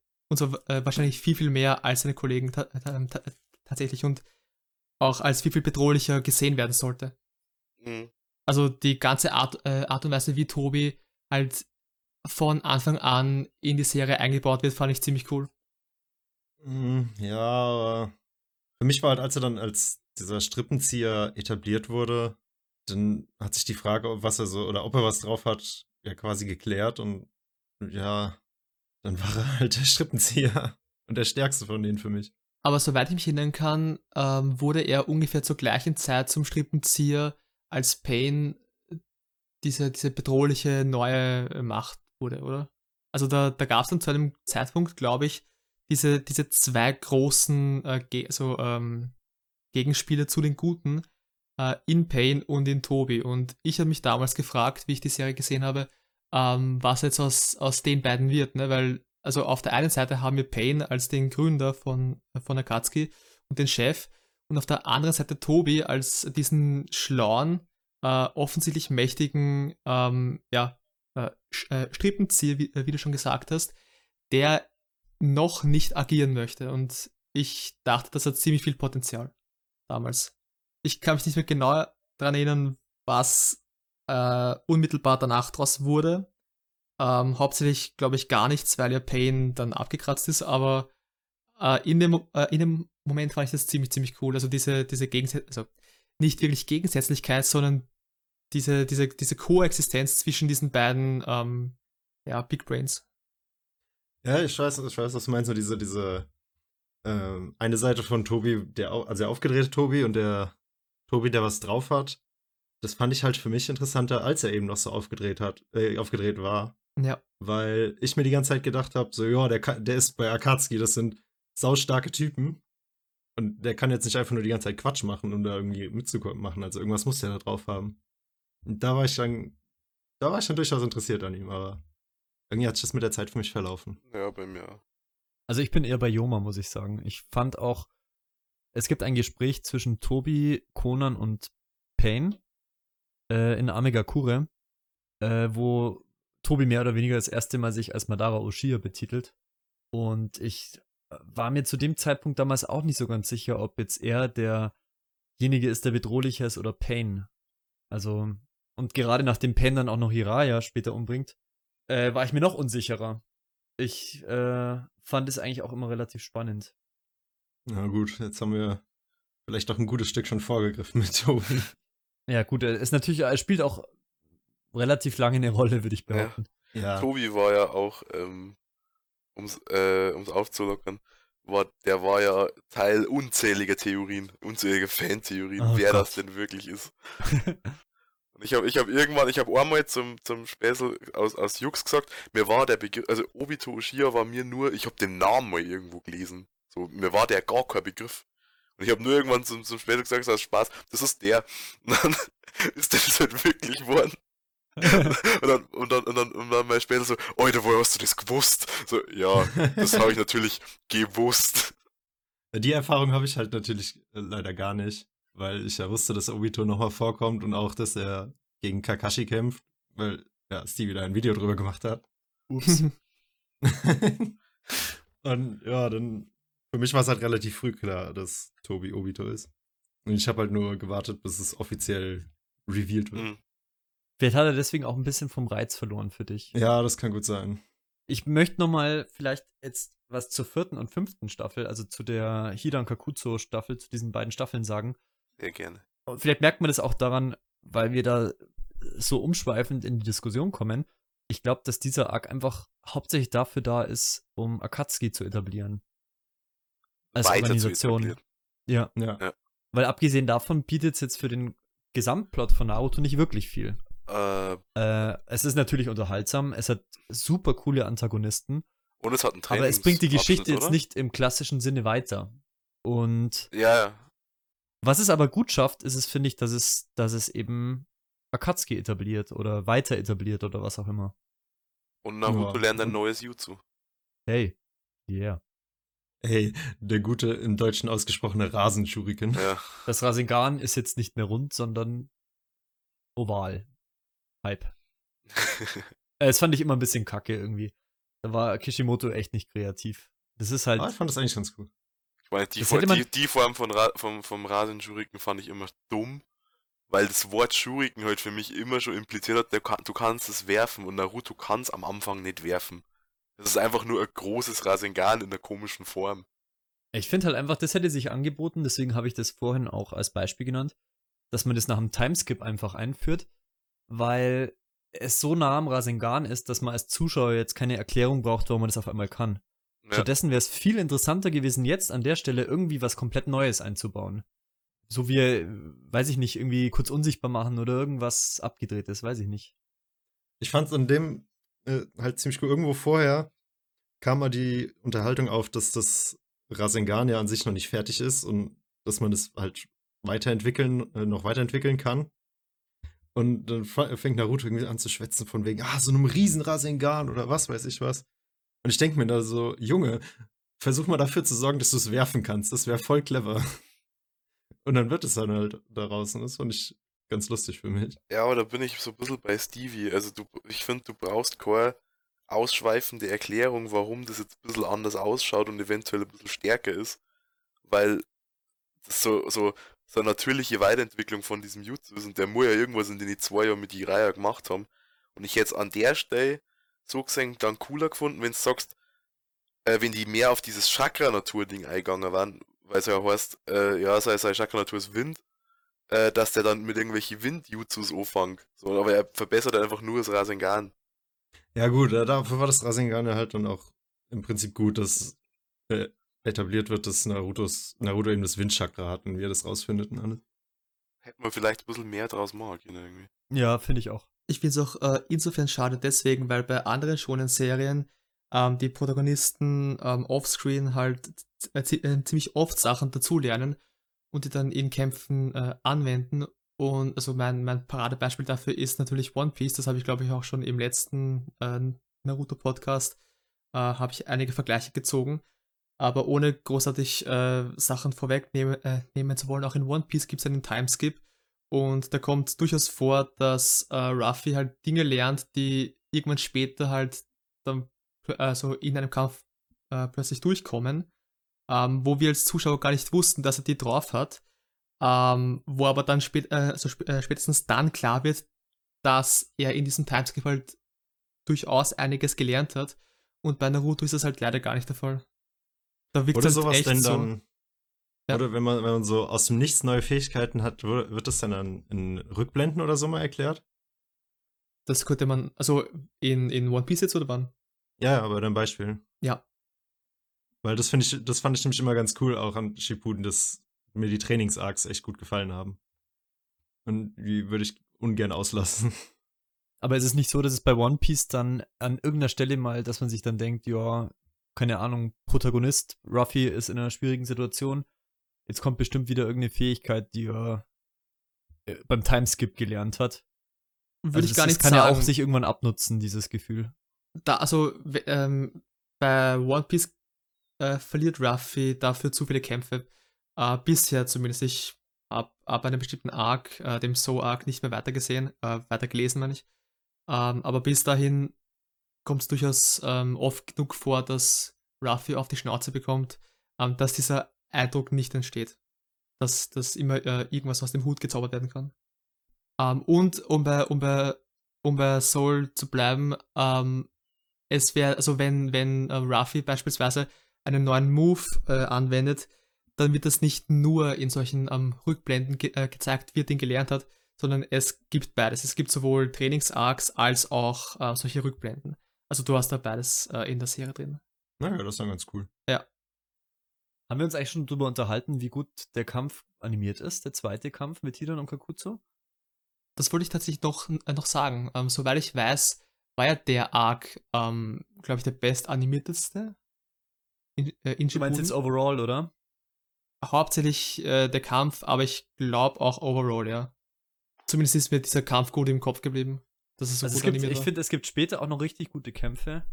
Und ich fand auch ähm, Sakura und Shio gegen Sasori gut animiert. Hm. W ich wüsste gar nicht, ob ich das jetzt so unterschreiben könnte. Ich muss sagen, was mir bei dem Kampf halt im Kopf geblieben ist, ist die Animation, wie dann eben Kakuzu von dem Rasen Shuriken getroffen wurde. Ach, stopp, stopp, stopp, stopp, stopp.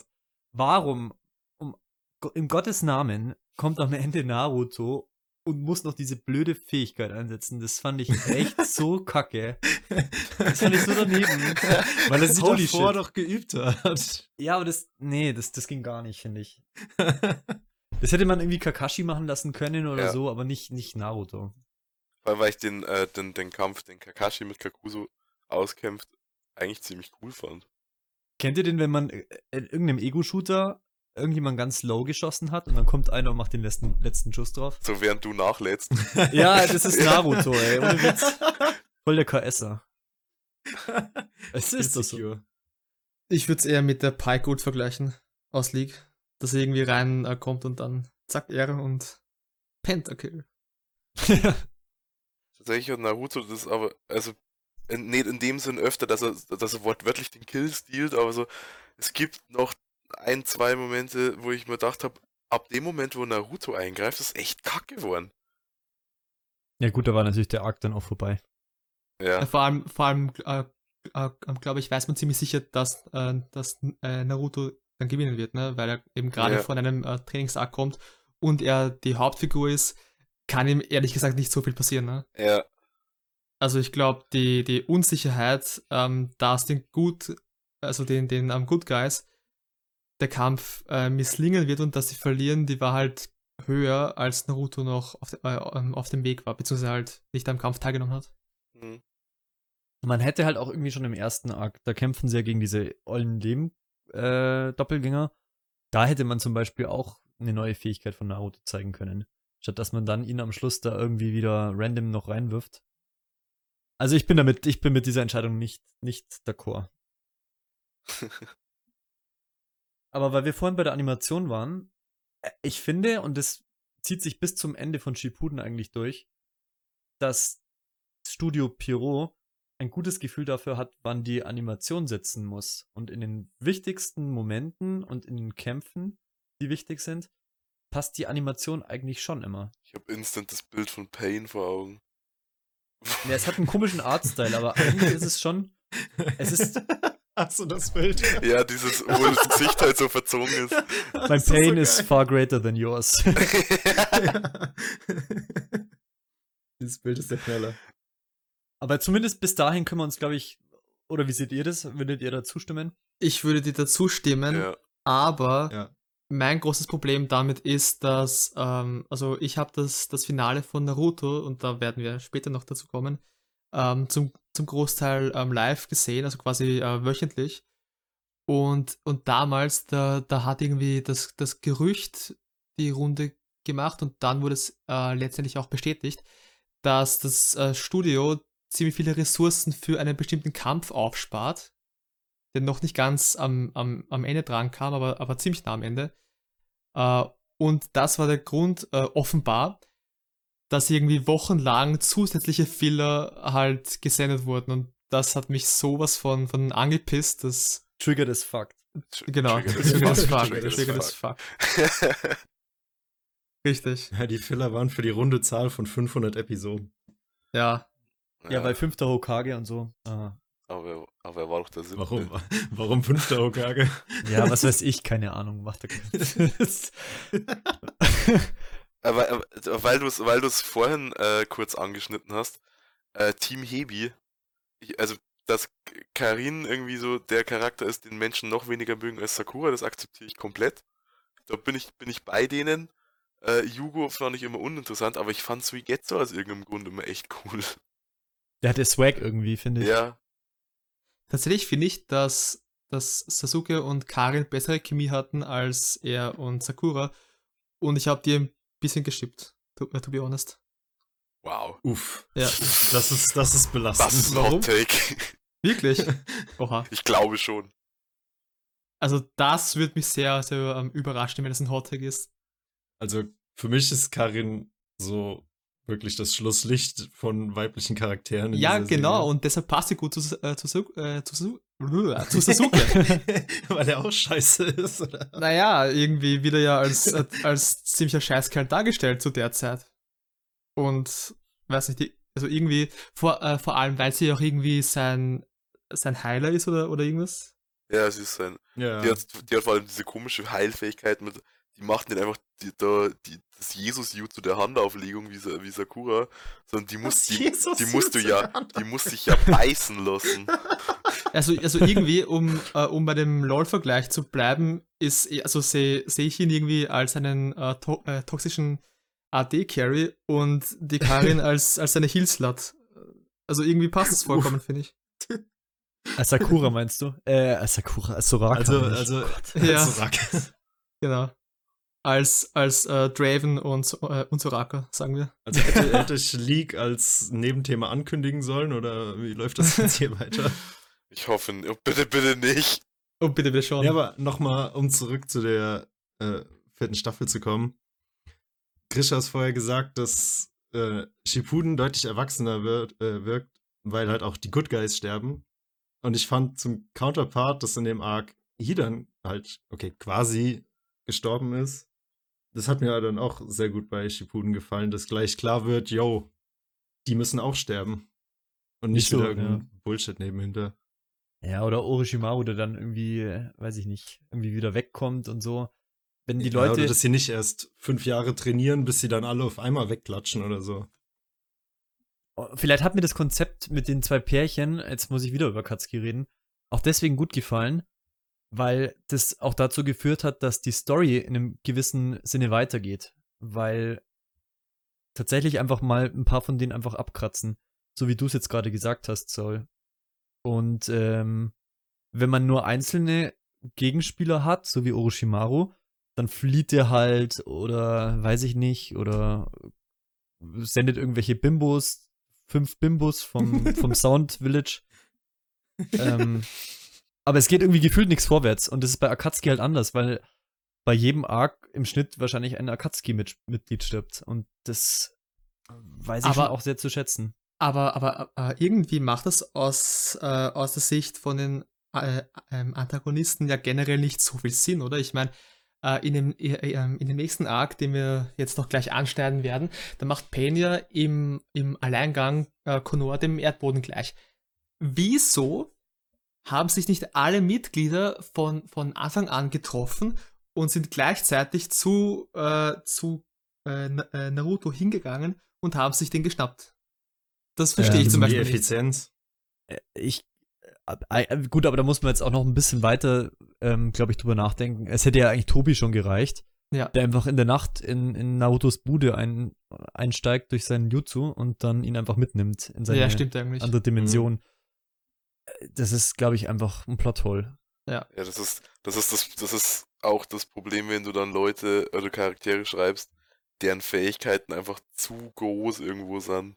Ja, Power Creep halt. Mhm.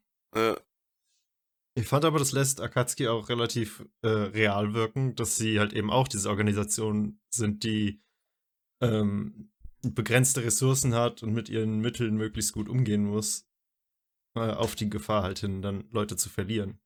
Und nicht einfach als diese Übermacht, die einfach mal alles überrollt. Und ich glaube schon, dass sich die Dörfer dann, wenn sie wissen, äh, da gibt es eine große böse Organisation, die Konoha angegriffen hat, dass die restlichen Dörfer sich dann irgendwo zusammengeschlossen hätten. Und ich glaube, das wäre für Akatsuki dann auch nicht so witzig gewesen. Sie haben ja eher probiert, so ein bisschen im Hintergrund zu agieren und einfach bloß die, die äh, Jinchuriki irgendwie zu entführen. Naja, aber das, das machen sie ja sowieso. Also spätestens sobald ein paar äh, Jinchuriki verschwinden, müssen ja die, die anderen Dörfer mitbekommen, dass da irgendwas im Busch ist. Und das ist ja letztendlich auch passiert. aber wird es nicht teilweise sogar äh, gezeigt, zum Beispiel beim, beim Jinjuriki vom Dreischwänzigen, dass der irgendwie so, so marionettenmäßig ersetzt wird? Ach ja, stimmt, ja. Das ist der vom, ähm, von welchem Bereich ist der? Vom Äh, Wasserreich? Nee. I- Von, Ki äh, von Kirigakuri, äh, Ja, äh, ja. Kagura oder sowas da, glaube ich.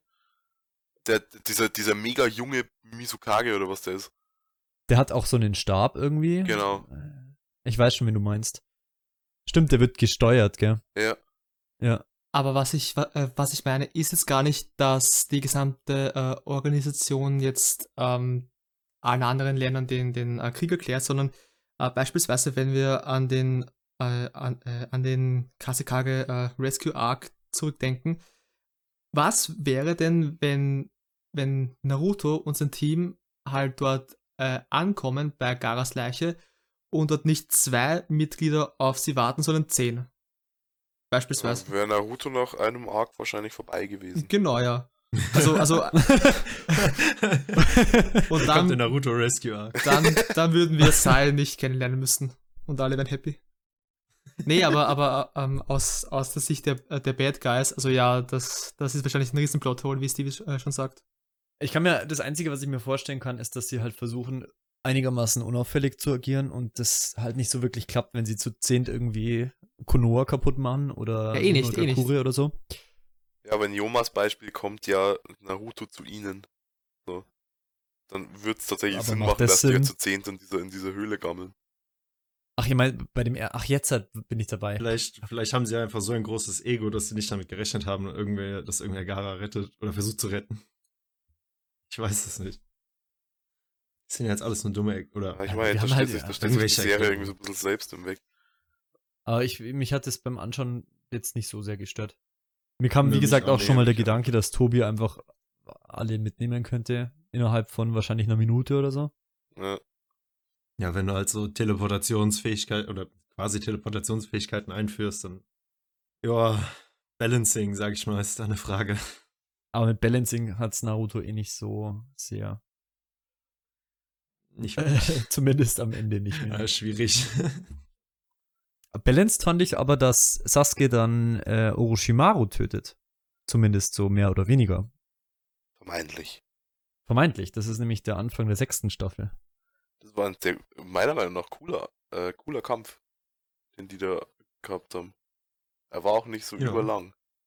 Ja, ziemlich kurz. Ja. Und eigentlich auch die logische Konsequenz von dem, was man, was man so mitbekommen hatte, dass Orochimaru halt irgendwie immer schwächer wird, Ja. irgendwann nur noch im Bett rumgammelt. Der Ja, Arme. gut, allein wenn man sich schon denkt, dass Sasuke garantiert nicht sterben wird. Ja. Oder zu Orochimaus Gefäß wird. Ja, wobei Das in Classic cool. war ich mir da teilweise gar nicht so sicher, ob er vielleicht mal kurzzeitig den Körper von Sasuke übernimmt. Na gut, das ist halt dann wieder die Frage, wie man da rangeht, wenn man nicht das Ende kennt, weil, ja, ich kannte das Ende ja. also, da na, kann ich das Gefühl, so deine, deine ganze Wahrnehmung von Naruto ist so komplett anders gewesen während dem Schauen. Wie alles, Ja, was ich so durchgemacht habe. Das kann durchaus sein, ja. Wie empfandest du den Kampf dann zwischen den beiden als langweilig oder wie würdest du es beschreiben, Soll? Nö, es war halt trotzdem ein cooler Kampf. Ich hab halt, gut, was ich halt nicht äh, wusste, dass er Orochimaru tötet oder quasi tötet oder ob er nur abhaut. Aber gut, bei Sasukes Charakter kann man sich das irgendwie denken, aber ich fand den Kampf ziemlich cool. Hat mir gut gefallen. Überhaupt ist das, äh, glaube ich, mein, meine Lieblingsstaffel von Shippuden. Ähm, das ist ja nicht der einzige coole Kampf. Es gibt noch, noch ganz, ganz viele. Zum Beispiel trifft wenig später Sasuke auf Dedera. Das ist ein cooler Kampf. Ja. Äh, in dem, in dem Daedara-Kampf, ähm, da, da gibt's diesen, diesen einen Fall, mit dem ich über, äh, oder über den ich oft gestritten habe, was glaube ich daran liegt, dass sich immer niemand mehr richtig daran erinnert. Äh, in dem letzten Angriff von Daedara beschützt sich Sasuke ja, indem er die Schlange beschwört von, von Orochimaru. Mhm. Äh, und in meinem Kopf war das komplett logisch, die ist doch gestorben. Aber irgendwie Menschen widersprechen mir da ständig und sagen, die, ist, die Schlange ist nicht gestorben. Also ich, äh, wenn ich es jetzt aus dem Kopf sagen müsste, würde ich sagen, dass die in die Schlangenwelt sind.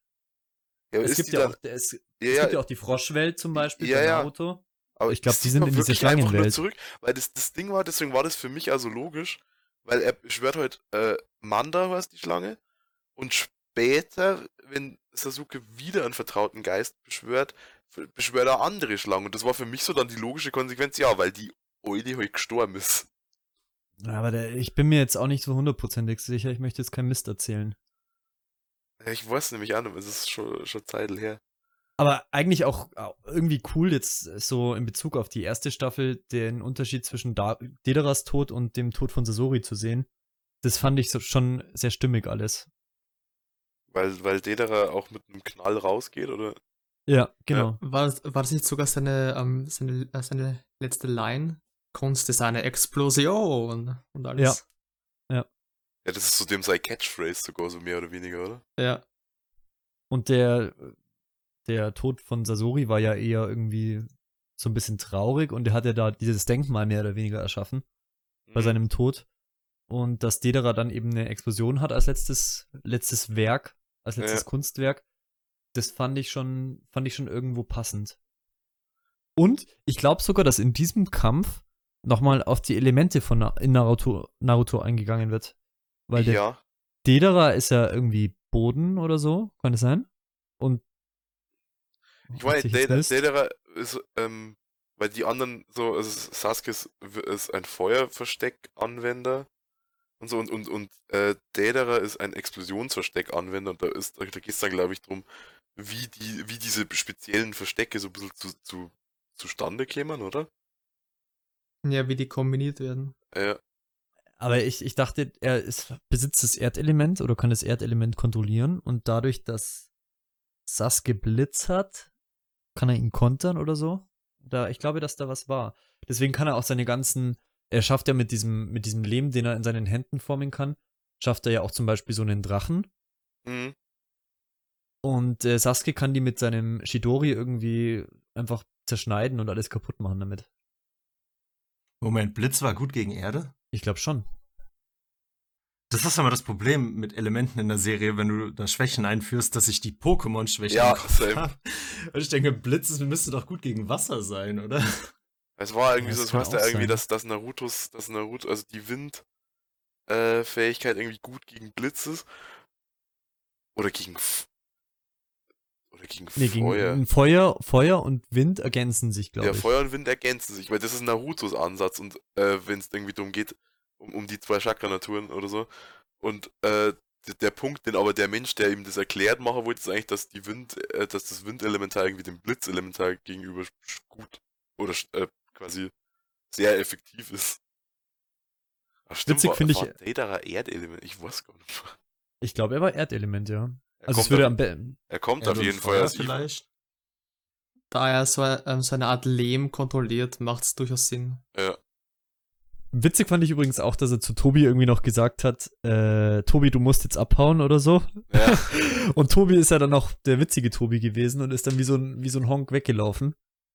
Ist da nicht. Und gibt es nicht noch irgendwie so eine Szene, wo irgendwer von Akatsuki dann sagt, ja, ich glaube, Tobi hat's auch erwischt. Oder Ja. Irgendwie sowas. Ja. ja. ist, ist, ist das in dem Kampf, ist die Szene in dem Kampf, wo, wo Ja, ja, Tobi das sich ist als, als wo Tobi sich die- hinterm Baum versteckt und äh, wo wo es diesen, diesen Screenshot gibt mit äh, I'm, I'm, hi- I'm, I'm watching my senpai and hope he's, he's doing naughty things to me oder irgendwie sowas. Ja, ja, ja, ich glaube, das ist da. What? Oder I'm watching my senpai like a schoolgirl oder irgendwie so. Also äh, normalerweise, wenn man über Kämpfe in, in Naruto spricht, ist, glaube ich, bei den meisten Leuten so der Konsens, dass die einfachen Kämpfe aus der Classic-Serie, also rund um, um die ähm, Chunin-Prüfung, was die, dieser, dieser ähm, Tournament-Arc, beispielsweise Temari gegen Shi äh, Shikamaru, also diese, die, diese Klass äh, ähm, klassischen Shinobi-Kämpfe, halt mit die besten waren, was die Serie zu bieten hat. Irgendwie finde ich, dass jetzt äh, rund um, um, um diese Stelle in der Geschichte, plus minus ein, ein paar Arcs, es irgendwie so einen Sweet Spot gibt, ne? Also wo, Ja. wo viele Figuren auf der einen Seite echt, echt coole Fähigkeiten haben, ähm, die auch schon ziemlich gut drauf haben, aber eben noch nicht so stark sind und noch nicht so einen äh, Power Creep erlebt haben, ähm, dass alle Figuren außer den äh, Main Characters egal sind. Also irgendwie jetzt plus minus ein, ein, äh, äh, ein paar Arcs, finde ich, sind die ganzen Kämpfe extrem cool durch die Bank. ja. Ja, ich glaube auch, dass es, dass es in dem Arc gibt's nur gute Kämpfe, wirklich. Also sowohl beginnend beim ersten Sasuke gegen Orochimaru, weiter jetzt über Dedera gegen Sasuke, aber dann auch, auch die späteren äh, zwei meiner Lieblingskämpfe. Ähm, Ja, ich, ich würde ganz gern kurz noch bei dem Daedara-Kampf bleiben, weil ich gerade nicht mehr weiß, wieso der stattfindet. Also du Weil- kriegst, du kriegst glaube ich, irgendwie so Exposition zwischen der, auf die Beziehung von Daedara zu Itachi, oder? Also, ja, es ist doch irgendwie so, dass, Ja? dass Dedera soll angeheuert werden für Akatsuki. ja, und genau. ähm, Itachi besucht ihn dann da irgendwo, weiß nicht genau, das wird, glaube ich, auch nicht genau benannt, wo das ist. Ja, Und ähm, Dedera hat aber gar keinen Bock auf Akatsuki und möchte dann Itachi in die Luft springen. Und Itachi setzt ein Genjutsu ein und löst es dann am Ende auf. Und Dedera merkt dann, dass er dieses, diesen Explosionskörper nicht an Itachi angebracht hat, sondern an sich selbst. Mhm. Und Aber warum Itachi steht dann, gegen, gegen Sasuke? Itachi steht dann da irgendwie so im Licht und äh, Dedera empfindet es als absolute Schmach irgendwie, dass, dass Itachi ihn da so besiegt hat oder vorgeführt hat. Und ich glaube, das ist der Grund, warum er eine entsprechende Abneigung auch gegen Sasuke hat.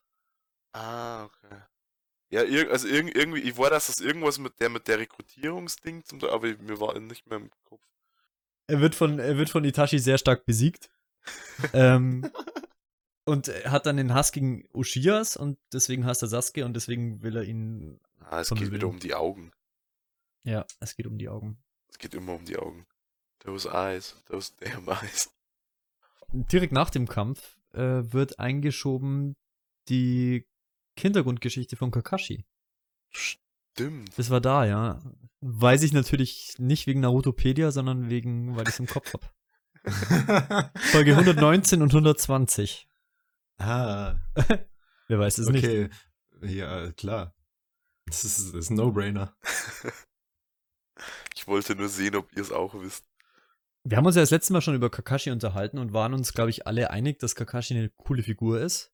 Yes. Und insofern, glaube ich, gehe ich jetzt einfach mal davon aus, dass euch diese Folgen gefallen haben, diese beiden Folgen. Diese Rückblende fand ich mega cool. Weil halt auch wieder unter dem Vorwissen, dass du Obito verdammt feierst. Und ja gut, ich war dann halt extrem neugierig, was denn da so besonders dran ist. Und in, in Classic wird sein Name ein einziges Mal erwähnt. Und seitdem wollte ich jetzt, also wann taucht der denn endlich auf? Und dann kam es endlich und das fand ich richtig cool. Auch wenn diese Rückblende dann im Verlauf von Shippuden mir doch eine Ja. Nummer zu oft vorkam. Ich meine, Kann ich gar nicht verstehen. Vielleicht sieben, acht Mal oder so diese Rückblende. Und so, Äh, ich glaube, es reicht nicht reicht's. mal. Ich glaube, es reicht nicht mal. Ein bisschen viel, aber am Anfang hat es mir sehr gut gefallen. Interessant ist ja auch, dass man Kakashi erlebt, nicht wie er als Erwachsener ist, sondern dass er eigentlich ein ziemlicher Scumbag ist als Kind. Ja. Er ist ja ziemlich Mhm. assi zu Obito. Ähm, Das habe ich halt auch nicht erwartet, dass er so war. und das fand ich eigentlich, hat Kakashi noch mal ein bisschen interessanter gemacht für mich, weil äh, mir am Anfang irgendwie schon klar war, dass da irgendwas passiert sein muss, dass er sich so sehr geändert hat, verglichen jetzt mit Ja. seinem Erwachsenen-Dasein. Gerade wenn man da an dieses Zitat aus Classic von Kakashi denkt, wo Sasuke ihm irgendwie droht, seine ganzen Geliebten umzubringen. Und er dann einfach so trocken entgegnet, ja, geht nicht, die sind alle schon tot. Ja. Äh, Übrigens zitiert Kakashi auch in der dritten Folge von Naruto Classic mal Obito, ähm, wo Team 7 das Rätsel mit den Glocken löst, wo sie da an diesem Stamm gebunden sind und Sasuke Mhm. dann Naruto was zum Essen gibt. Und er dann sagt, diejenigen, die die Regeln brechen, sind Abschaum, glaube ich, oder? Abschaum, Abschaum, ja. aber die, die ihre Freunde verraten, sind schlimmer als Abschaum. Stimmt. Das ja. ist eigentlich auch ein Zitat, das von Von Obito, Obito, stammt. ja. Stimmt. das dann später nochmal aufgegriffen wird. Also ursprünglich stammt es eigentlich von Obito und Kakashi hat es dann halt einfach, einfach wiedergegeben, So, so, sozusagen. so Küchenwand-Tattoo-mäßig. Ja, genau. Oder so diese Postkarten mit so Sprüchen drauf, Ja. die? Nee, ich bin mir sicher, das steht bei Kakashi so überm Herd an der Wand. Ja, neben den, neben den äh, Hiraya-Büchern. ja. Das fand ich übrigens ein, ein nettes Detail in der, in der, in den allerersten paar Shippuden-Folgen, dass, dass Naruto ihm die neueste Ausgabe des Flirt-Paradieses schenkt. Und Kakashi hat dann fortweg nicht mehr mit dem orangenen Buch, sondern mit dem grünen rumläuft. das Flirtparadies. Ja, da, da, da wissen wir, was sie in den zwei Jahren gemacht haben. Ja, Na Nachforschung hieß es immer im, im Classic Nachforschung, genau. Na, aber ähm, um auf das äh, zurückzukommen, was, ähm, glaube ich, Stevie gerade gesagt hat, ähm, generell gibt es ziemlich viele ähm, Gegenüberstellungen und Ge äh, Gemeinsamkeiten zwischen den verschiedenen äh, Teamgenerationen, äh, sage ich mal. Ähm, das beste Beispiel ist äh, wahrscheinlich ähm, Team 7 und äh, Jiraias altes Team, aber ich finde auch, dass es ziemlich viele Gemeinsamkeiten ähm, von Kakashis äh, Team gab, wie, wie er noch jung war, und Team 7. Und ähm, also Kakashi nimmt in der äh, Rolle ganz klar Sasukes Platz an. Ja. als Mhm. das Ja, Team Arschloch mhm. und also auch die, die am restlichen Teamdynamiken würden hinhauen. Also Wobei halt äh, Rin sehr wie netter zu Obito ist als Sakura zu Sasuke, Oh ja. äh, zu Naruto. Ich glaube, man erfährt auch das erste Mal, dass sich der Vater von Kakashi selbst umgebracht hat in diesen Flashbacks. Ich glaube, Minato redet mit Obito darüber, weil er ihm klar machen möchte, dass Kakashi auch seine Gründe hat, warum er so ist, wie er ist. Ja. Und dann klärt er ihn darüber auf, dass sich Kakashis Vater eben selbst umgebracht hat. Und ich glaube, da erkennt man auch eine gewisse Parallele zu Sasuke. Itachi hat sich jetzt nicht selbst umgebracht, aber Itachi hat einen Hat seinen Vater, ja genau, seine Familie entführt. Und das ist ja schon relativ nah an dem, dass sich Kakashis Vater selbst umgebracht hat.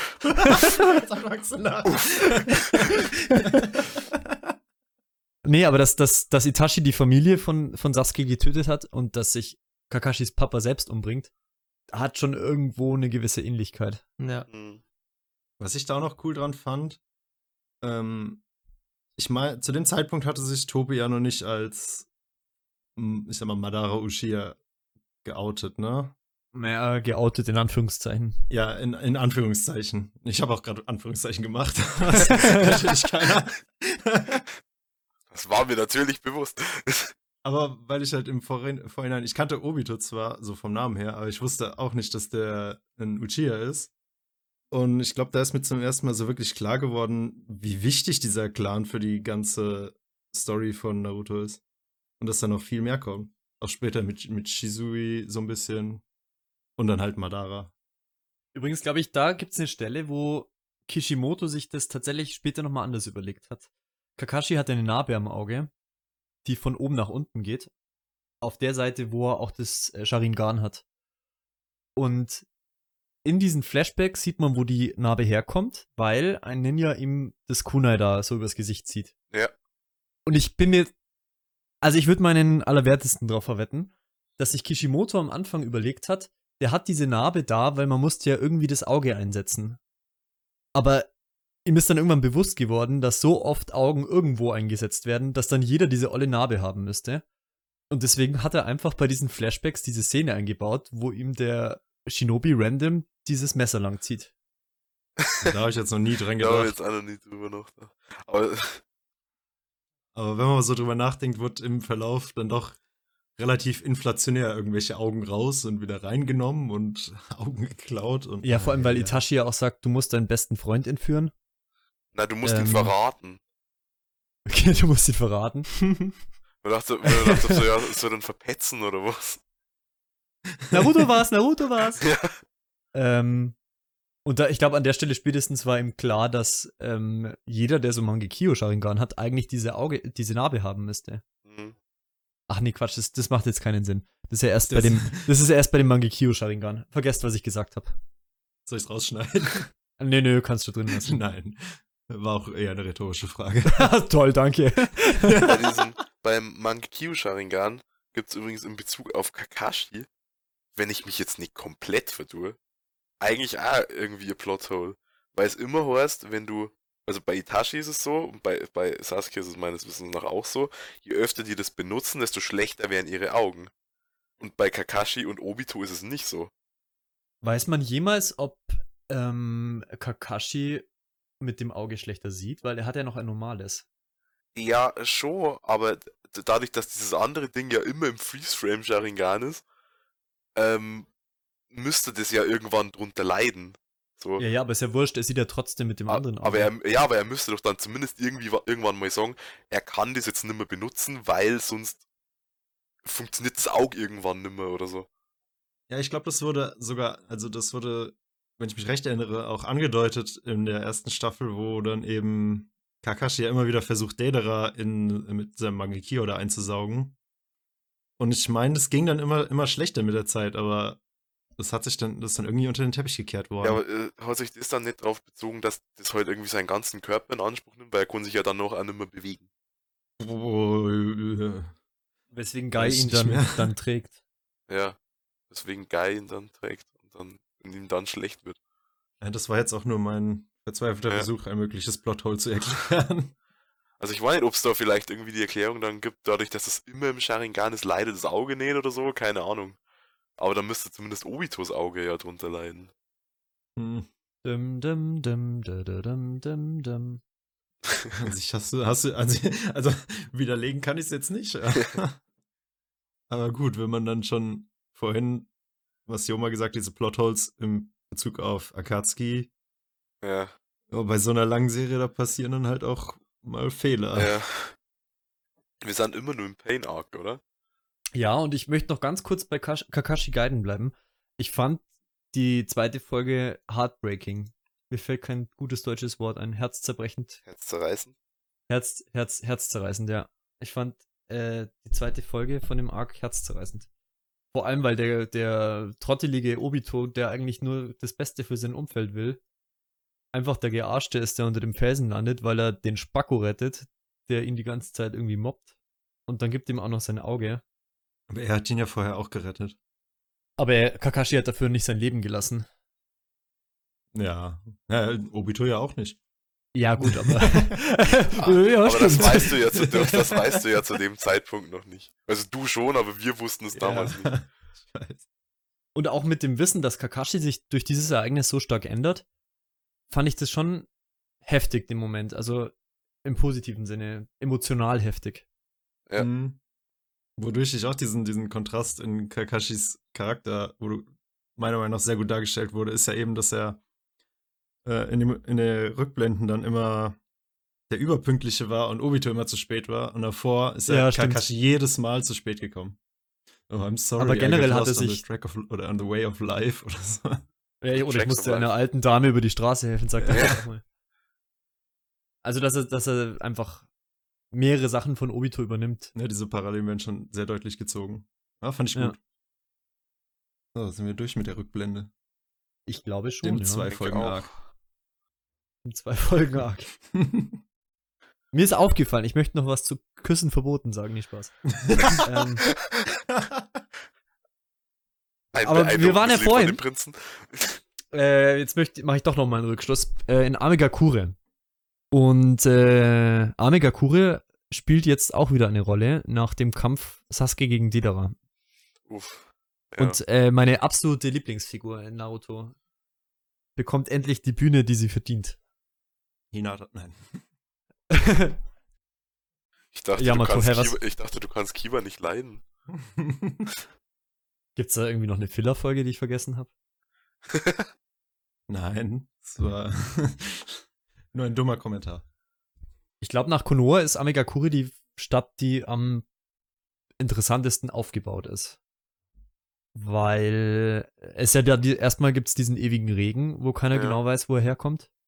Aber auch, was die Leute sagen über, über Pain, äh, als Hiraya dieses Dorf infiltriert, das fand ich, hat dem Ganzen so einen Suspense-Vibe gegeben. Wie, was sagt man da auf Deutsch? Mir fehlen heute ein bisschen die Worte An Anspannung.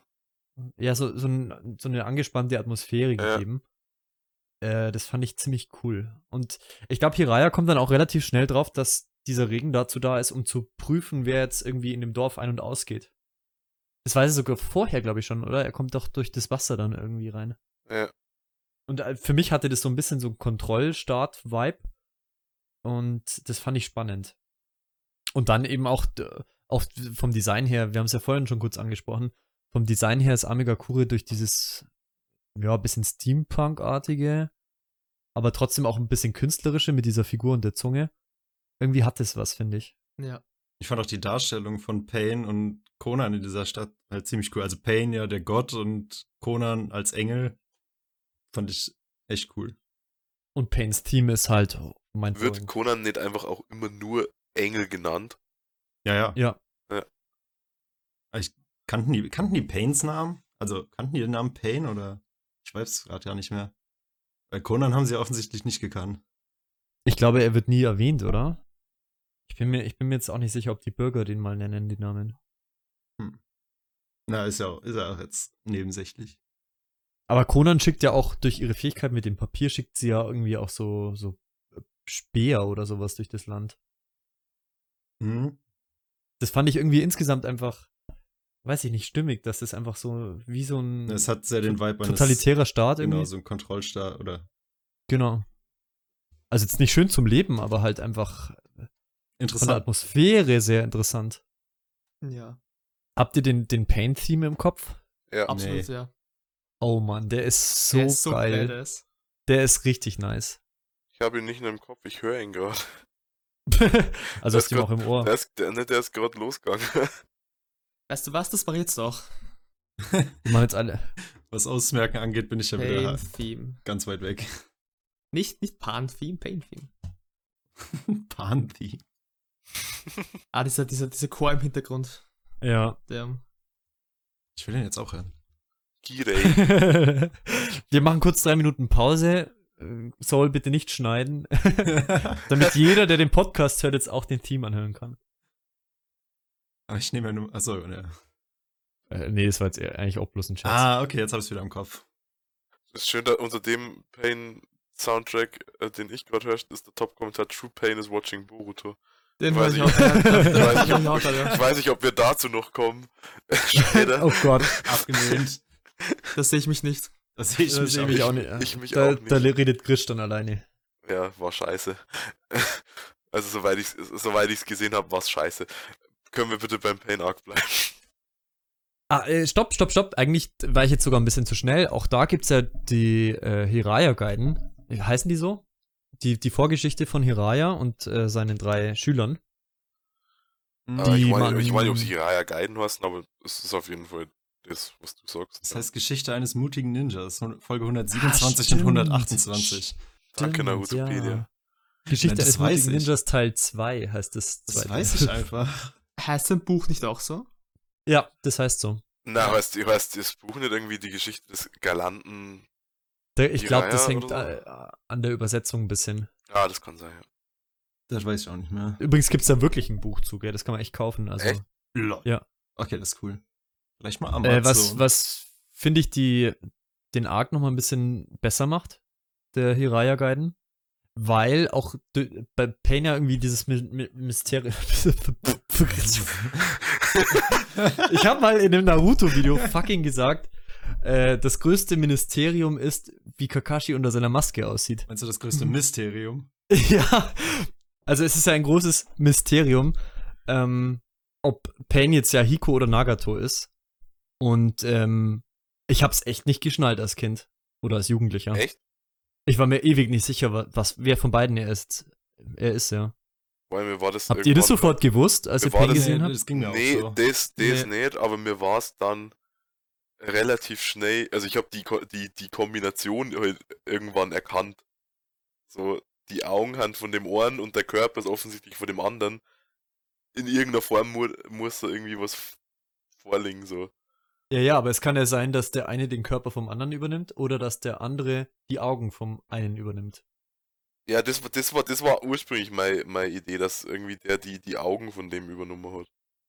Ja, mein erster Gedanke war halt, lol, Pain ist Yahiko. Und dann habe ich mich gefragt, was die ganzen Piercings sollen. ja, wegen Pain halt. Oh Mann. ja. War das nicht? Ich glaub, nicht das war dann sogar wirklich Sch- so. Äh, Chakra-Stäbe zum, zum Kontrollieren Ja. dieses Ja. Ja. Bisschen klarer wird's dann eigentlich, als die verschiedenen Pains auftreten, also die verschiedenen Körper, die Pain steuert. Sechs Pfade des Pain. Ja, genau. Ja, da war dann irgendwas faul an meiner Theorie. Oder Ja, das war dann also, das war, dann, also- das war bei mir dann also so, also dass einer die Augen hat, okay, aber dass Sexy die Augen haben, hm. Ich mir so, okay, das ist Yahiko. Aber was sind das für andere Spacken?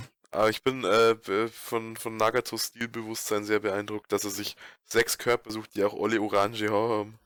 Damit sie in sein ästhetisches Befinden passen. Die Haare sind gefärbt.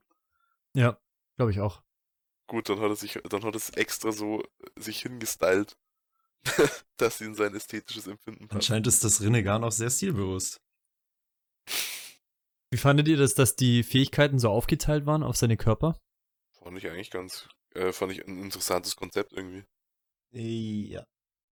Ich kann mir auch vorstellen, dass es ziemlich schwer ist, ähm, einen äh, Körper fern zu bedien äh, bedienen, der alle Fähigkeiten hat. Also du meinst, du findest es plausibel, dass es so ist? Ja, also es, also wenn man bedenkt, dass, Also irgendwie weiß ich gar nicht, was, ich- äh, was ich sagen möchte. Ähm, vielleicht, dass die Schwierigkeit, einen Körper mit dem Potenzial, alle sechs Pfade des Paints zu kontrollieren, vielleicht größer ist als einzelne Körper, die auf eine bestimmte Sache spezialisiert sind. Aber das wird, glaube ich, nie wirklich erklärt in der Serie, von daher ähm, spielt es eigentlich äh, auch keine Rolle. Ja, ist aber eine interessante Idee, finde ich. Ich Mhm. glaube aber auch, dass es im Kampf Vorteile hat. Also es hat Vor- und Nachteile, mehrere Körper zu haben. Zumindest mehrere Augen zu haben. Ja, Ja. das hat man im Kampf dann Das wird ja gesehen. thematisiert, genau, Ja. das wird ja thematisiert. Genau. Dass, dass die Augen des einen Pain-Körpers auch sehen, was der andere Pain-Körper sieht. Wobei man auch argumentieren kann, dass später das zu seinem Verhängnis wird, dass seine Fähigkeiten aufgeteilt sind auf mehrere Körper. Da braucht man aber, aber richtig viel Brainpower, damit das funktioniert. Der. Hiraya hat auch seit, seit das erste Mal seit dem Kampf gegen Orochimaru den ersten richtigen Kampf. Und er benutzt das erste Mal auch den Eremiten-Modus, oder? Ja, ja. Der ja dann später auch wieder wichtig wird. Ich find's gut, dass er noch am Ende den Kampf bekommen hat, wo er ein bisschen zeigen kann, was er kann. Das stimmt. Reihe fand ich generell sehr cool. Aber auch da, Ja, aber, aber Jiraiya ja. war halt, war halt lang auch eigentlich so rein vom Kampfstil her relativ unbeschrieben. So, er hat halt offensichtlich Kröten beschwören können und hat das Rasengan beherrscht. Aber du hast so ja nicht viel von dem gesehen, was der machen kann. Ich würde sogar sagen, der war ziemlich langweilig vom, vom Kampfstil her. Kampfstil her, ja. Ich weiß nicht, die, die Frösche auf seinen Schultern, die dann irgendwelche äh, Genjutsus und so gesprochen haben, das fand ich schon ganz Ja, witzig. ich, eigentlich. ich meine jetzt vor dem Kampf. Ja. Ach so, ja. Ich ja, fand vorher aber- schon. ich fand aber auch die Tatsache, dass er eben das Rasengan beherrscht, macht ihn schon interessant, weil es wird ja so dargestellt, dass eben das extrem schwer ist und es nur der vierte Hokage das, äh, oder halt er und Jiraiya das konnten. Und irgendwie hat das halt, das hat halt für mich angedeutet, dass da mehr dahinter steckt. Ja, es hat angedeutet, Dass dass, er stark ist, aber du hast halt, du hast halt nichts davon gesehen. Ja, du hast nichts im Kampf gesehen, ja. Das stimmt schon. Aber ich fand, das hat ihn für mich interessant gemacht. Aber er kann Kröten. Krötenöl. Nein, er kann Feuer verstecken und seine Kröte spuckt Öl und dann wird es ein dicker Feuerball. So Das war ein cool. Feuerball, Junge. Das fand ich eine richtig coole Technik mit dem Krötenöl. Ich finde es aber irgendwie schon stimmig, dass Jiraiya einen vergleichsweise langweiligen Kampfstil hat im Vergleich zu anderen Figuren. Ähm, wenn man diese äh, Parallelen zu Team 7 und äh, insbesondere zu, äh, zu äh, äh, Naruto wieder bedenkt, der ja auch einen relativ langweiligen Kampfstil hat. Wobei in Team 7, ah, naja, weiß nicht, ich bin jetzt auch von Saskes Kampf, Kampfstil nicht so begeistert. Also ich, ich fand seinen äh, Shidori immer badass. Ich weiß nicht. Also die, die ganzen verschiedenen äh, äh, äh, Variationen fand ich immer ziemlich, ziemlich cool. Ich finde tatsächlich, dass Sasuke ähm, im Verlauf der Serie äh, in seinem Kampfstil an Coolness einbüßt. Ich finde den am Anfang sogar cooler als zum Schluss. Was äh, allerdings auch mit diversen Amaterasu äh, beziehungsweise Susanoo zu tun hat. Ja, gut. Das ist dann wieder so gegen Ende wird es halt wieder alles größer und dann, Und scheiße. ja, weniger ist halt manchmal mehr. Ja. Aber ich fand's halt an Sasuke immer cool, wie er sein äh, Shidori eben verwendet, dass er so, ich sag mal, ausfahren konnte und quasi wie ein Schwert benutzt hat. Obwohl er ein Schwert hat. Aber die, die gut. Double Sword Technik. Ja, das, das sind wir wieder dabei. Never forget. Äh, Jeder Zuschauer denkt sich, oder Zuhörer denkt sich jetzt so, what the f Das Schwert fand ich aber an Sasuke tatsächlich eine ziemlich coole Designentscheidung. Ich bin, Ja. eh, ich bin eh ein Fan von Schwertern. Fast wie die Brezen. Oh Fast so wie die, Hör mir auf mit Alter, der Breze. die Brezen. Wartet Dann- mal, dieses, die, die, äh, dieses Schwert, das er hat, ist es nicht eines dieser legendären Schwerter, die aus der Sammlung von Orochimaru stammen? Oder wie war das? Ich habe das nicht ganz im Kopf.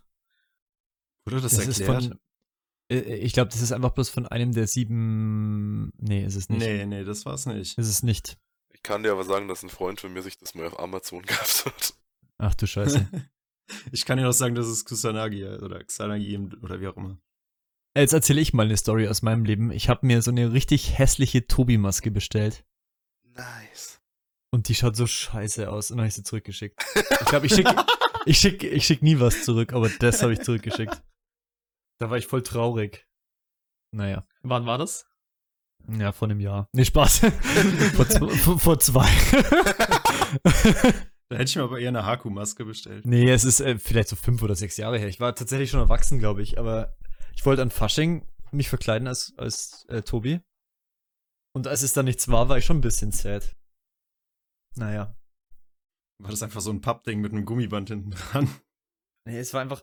Das, das, äh, also es gibt verschiedene Qualitäten von Tobi-Masken im Internet. Es gibt welche, die haben tatsächlich so Rillen, also die sind dreidimensional. Wo, weil Tobis Maske, die schaut ja aus wie so, wie so Ein eine Kürbis. gezwirbelte, Mhm. ja, wie so ein Kürbis, der aber so, so spiralförmig angeordnet ist. Und da gibt's halt Bereiche, die mehr nach innen gehen. Mhm. Und bei der Version, die ich hatte, da war einfach bloß dieser, Oh, bitte sag mir nicht, es war nur so dieser eine Kringel aufgezeichnet. Oh das Gott. bloß aufgezeichnet. das sah so kacke aus. Okay, das, das ist belastend. belastend. Aber ich habe einen Akatsuki-Mantel Mantel zu Hause tatsächlich. Den habe ich sogar schon mal gesehen. Ja, das ist gut möglich. Du hast ein Nicht Foto mal davon gepostet. haben. Du weißt, dass du mir davon jetzt auch noch ein, Post, ein Foto schicken musst. Auf Instagram habe ich ein Foto, glaube ich. Ja, aber Genau, Instagram habe ich nicht. Muss ich mir jetzt einen Instagram-Account erstellen? Ich will das sehen, wie du im Akatsuki-Mantel aussiehst. Na, man, man sieht bloß den Mantel, das ist ein bisschen unspektakulär. Um bei den Geschichten zu bleiben, ich habe mir mal vor circa drei, vier Jahren einen äh, Ruffy-Strohhut gekauft. Und also den, den, den habe ich noch ähm, irgendwo. Aber die Hutfläche, also, also quasi wo der am Kopf rein muss, die ist so klein, äh, wie wenn man sich quasi eine, eine Kippa, so einen äh, jüdischen Hut aufsetzt. das ist so, das, das, das ist so lächerlich.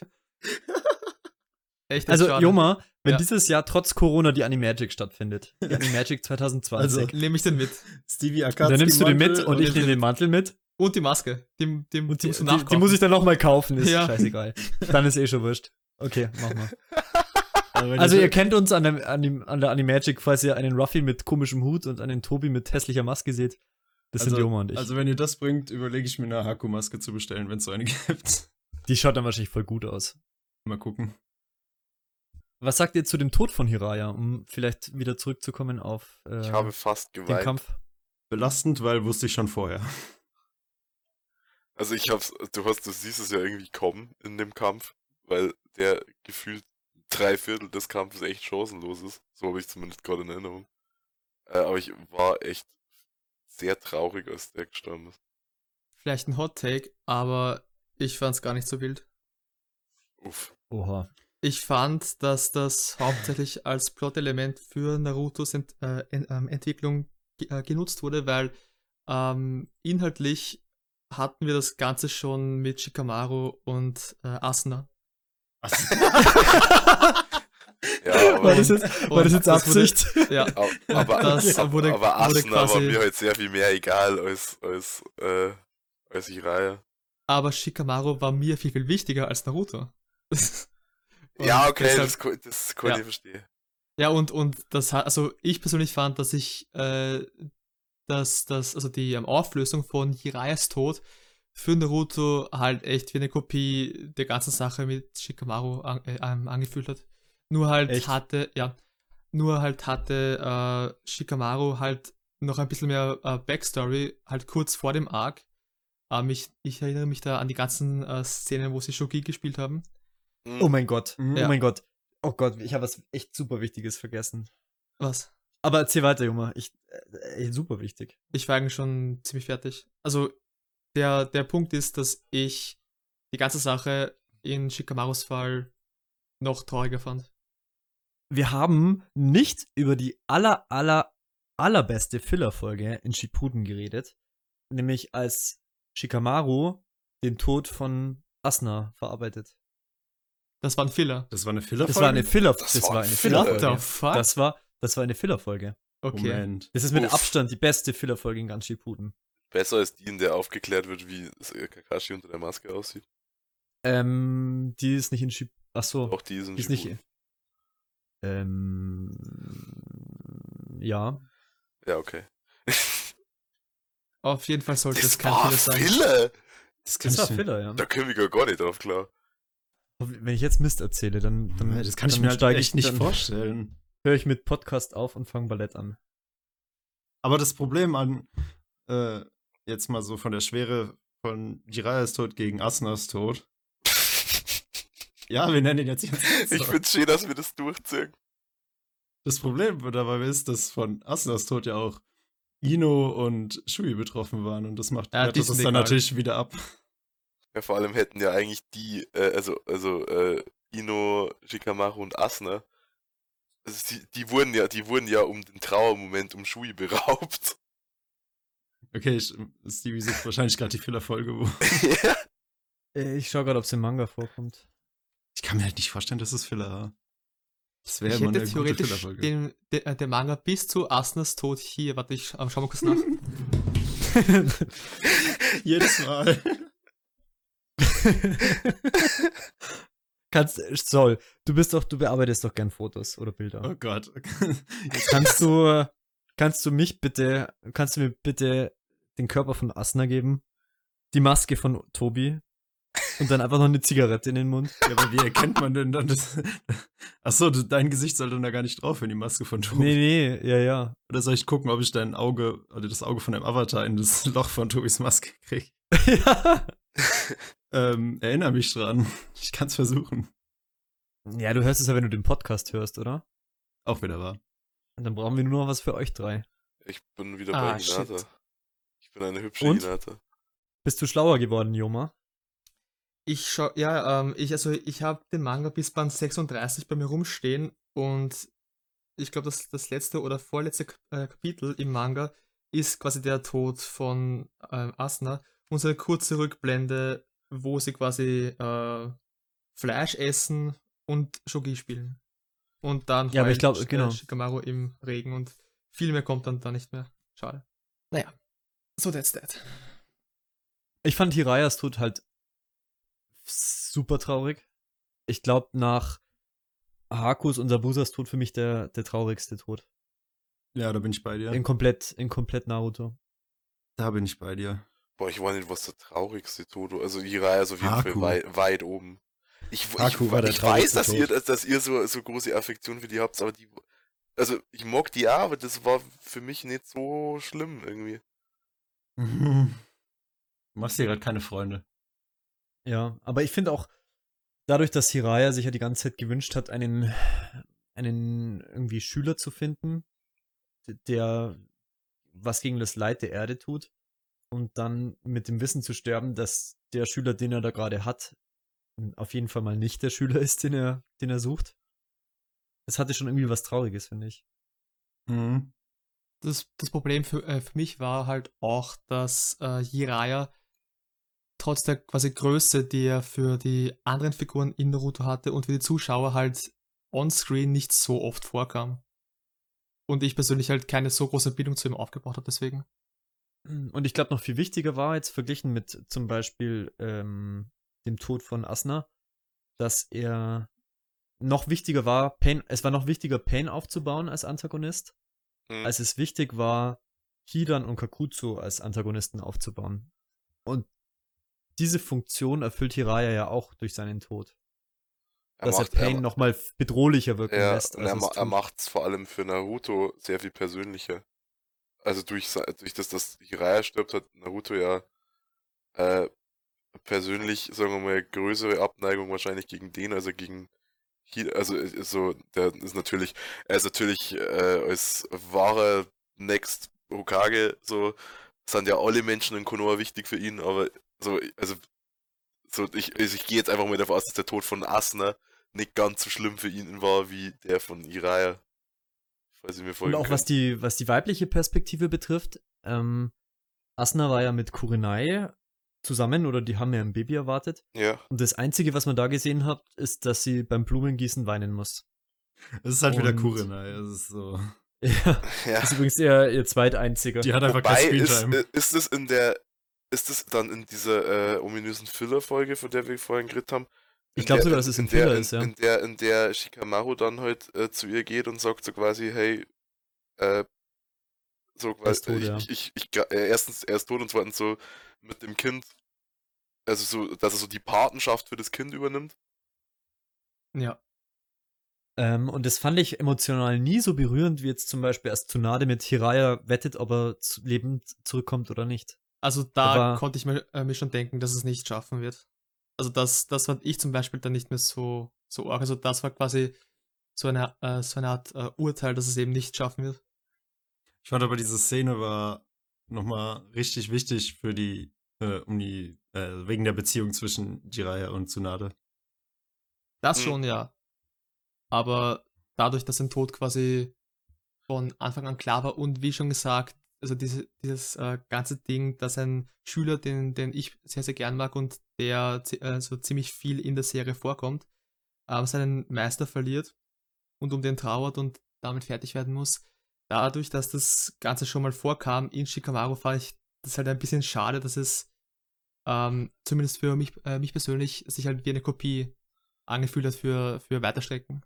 Ja, ich, ich das kann ich verstehen, vor allem weil es ja quasi der, der Arc oder der übernächste Arc, also es liegt nicht so weit auseinander äh, in der Serie für dich als Zuschauer zeitlich gesehen. Aber es ist ja jetzt nun auch nicht so, dass das an sich äh, äh, äh, Element ist, was selten vor. Also das, das Mentorsterben, das ist ja eine durchaus etablierte äh, Methode für Charakterentwicklung. Ja, aber in der Serie war es, glaube ich, das erste Mal.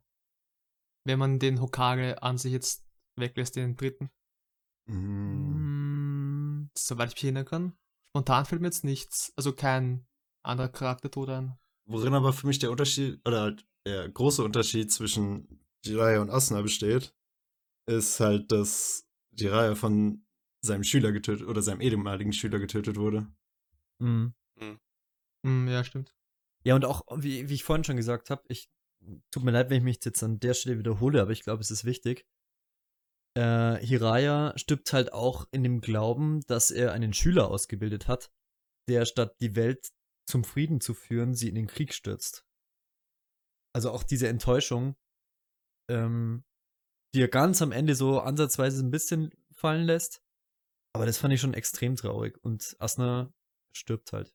Aber ist es nicht so, dass er mit der, mit der Botschaft, die er ähm, seiner, äh, seiner Kröte in den Rücken reinritzt, äh, Naruto ähm, auf den Weg schickt, quasi diesen äh, Eremitenmodus zu lernen und seine Hoffnung quasi in Naruto setzt und äh, somit quasi äh, allen, also uns am Zuschauen sagt, dass er denkt, dass nicht äh, Nagato, sondern vielmehr äh, Naruto dieser Schüler ist, der die Welt retten möchte. Also ich habe die, die Stelle relativ oft angeschaut. Es ist so, dass er eigentlich bis zum Ende ähm, sich selbst Vorwürfe macht und er wird dann von, von Pain äh, mit diesen Chakrastäben durch, durchstochen und sinkt dann in diesen Teich hinab oder in diesen, in diesen Ozean. Okay. Und erst dann kommt ihm irgendwie so der Gedanke oder auch die Hoffnung, dass es Naruto ist, der Schüler, der die Welt zum Frieden führt. Und es ist halt wirklich ganz am Ende. Ja. Ich fand dann halt auch schön zu sehen, auf der einen Seite gut, was bleibt ihm noch anderes übrig, als seine äh, Hoffnung in Naruto zu setzen. Aber auf der anderen Seite fand ich es halt cool, dass er eben noch nicht aufgegeben hat, so an, an die Prophezeiung zu glauben. Und quasi, okay, kurz vor seinem Tod quasi nicht in komplette Verzweiflung fällt. So kam es mir zumindest vor. Also für mich war immer der Tod von Hiraya einfach besser in die Geschichte eingebettet als der Tod von Asna. Asna hat ein Kind erwartet, aber das war halt. ja, so wir nehmen halt jeden Ernst aus dieser Szene raus, indem wir. Also, das ist immer Asna. Ja, aber das, Aber das spielt doch so unserer. Argumentation in die Hände, wenn wir, wenn wir das machen. Das ist ja Ähm, auch geil. das wird schon erwähnt, aber es ist bei Hiraya gibt es extra zwei Folgen, wo er beleuchtet wird und wo seine Schüler beleuchtet werden. Naruto ist die Hauptfigur, der die ganze Zeit im Fokus steht. Hiraya sieht man schon in der ersten Staffel relativ oft in Zusammenhang mit Naruto. Man weiß, dass die eine gute Bindung haben. Ähm, und trotzdem weiß man, dass Hiraya halt sein Leben lässt, in dem Glauben, dass er irgendwie sein Leben übelst verkackt hat. Also was die, äh, ein, äh, die, äh, die Einbettung in die Geschichte betrifft, würde ich dir absolut zustimmen. Äh, mir geht es hauptsächlich darum, was, was der Tod dieser Mentorfigur für den Schüler bedeutet und wie der Schüler damit umgeht.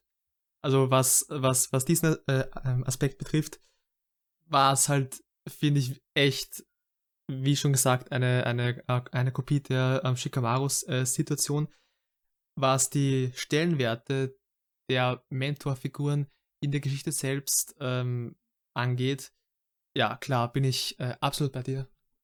Was ich halt auch finde, ist, dass man ähm, diese Schwere, die Asunas Tod eben für Shikamaru bedeutet, erst halt später in den Rückblenden erfährt, weil er einfach vorher auch sehr sparsam mit Screentime ja. umgegangen ist. Da bin ich auch ein bisschen bei dir, Soul, weil dadurch, dass die Szenen halt erst im Nachhinein gezeigt werden, wird der Tod an sich einfach irgendwie nicht so traurig. Ja. Also da bin, da bin ich bin ich bei dir, aber ähm, die Sache ist halt, wie, Joma gesagt hat, weil du hast ja von Jiraya zwar mehr Screentime als von Asna, aber jetzt auch nicht so übertrieben viel. Aber dadurch, dass das halt der Mentor des Protagonisten ist, hast du als Zuschauer, glaube ich, auch eine ganz andere Bindung zu dem als halt zu, äh, zu Asna. Was ich generell äh, auch ein bisschen schade finde, ist, dass, und wie schon gesagt, vielleicht habe ich das auch falsch im Kopf, aber Jiraiya gilt ja als äh, so ein großer Shinobi, der so viel erreicht hat und so mächtig ist und, und alles. Aber hauptsächlich wahrscheinlich wegen der Tatsache, dass er so wenig Screentime hat, sieht, äh, sieht man das halt fast nie, außer eben in, äh, in so einem Kampf gegen Pain oder gegen äh, Orochimaru, sondern man, man bekommt es halt meistens nur gesagt von anderen Figuren. Und das, Jein, das nimmt es auch ein bisschen weg, finde ich. Äh, später zum Beispiel gegen Hanzo, äh, da weiß man, da kriegt man auch mit, dass die, dass die drei, also Tsunade, Orochimaru und Hiraya eine wichtige Rolle spielen zum Beispiel. Stimmt, ja. Schon, aber das, das kommt, wie schon gesagt, ziemlich spät. In, also in einem Arc, beziehungsweise kurz vor, also in einem Multi-Arc, sag, äh, sag jetzt mal, in dem Jiraiya sowieso die Haupt, äh, Hauptperson ist. Also ich weiß nicht, ich mag Jiraiya schon ziemlich gern und seinen, seinen äh, Stellenwert in der Geschichte, ähm, der ist nicht zu unterschätzen. Aber rein, was die Auswirkungen von dem Tod auf den Schüler bedeuten, weiß nicht. Bin ich immer noch bei Shikamaru. Wollen wir gleich, äh, jetzt haben wir relativ lange über den Tod von Hiraya diskutiert, ähm, zum nächsten Kampf kommen, weil da gibt es ja bekanntlich auch einen Toten. Und ich glaube, da scheiden sich die Geister ein bisschen. Jetzt gleich. Genauso wie bei, bei Hiraya. Äh, Sasuke gegen Itachi. Ich weiß nur, dass äh, Soul, glaube ich, anders zu dem Kampf steht als, oder, oder zu dem Ausgang des Kampfes steht als ich. Ich weiß, dass ich Soul in diesem Kampf gespoilert habe. Moment, inwiefern? Ich weiß gerade nicht mal selbst, wie ich zu dem Kampf stehe.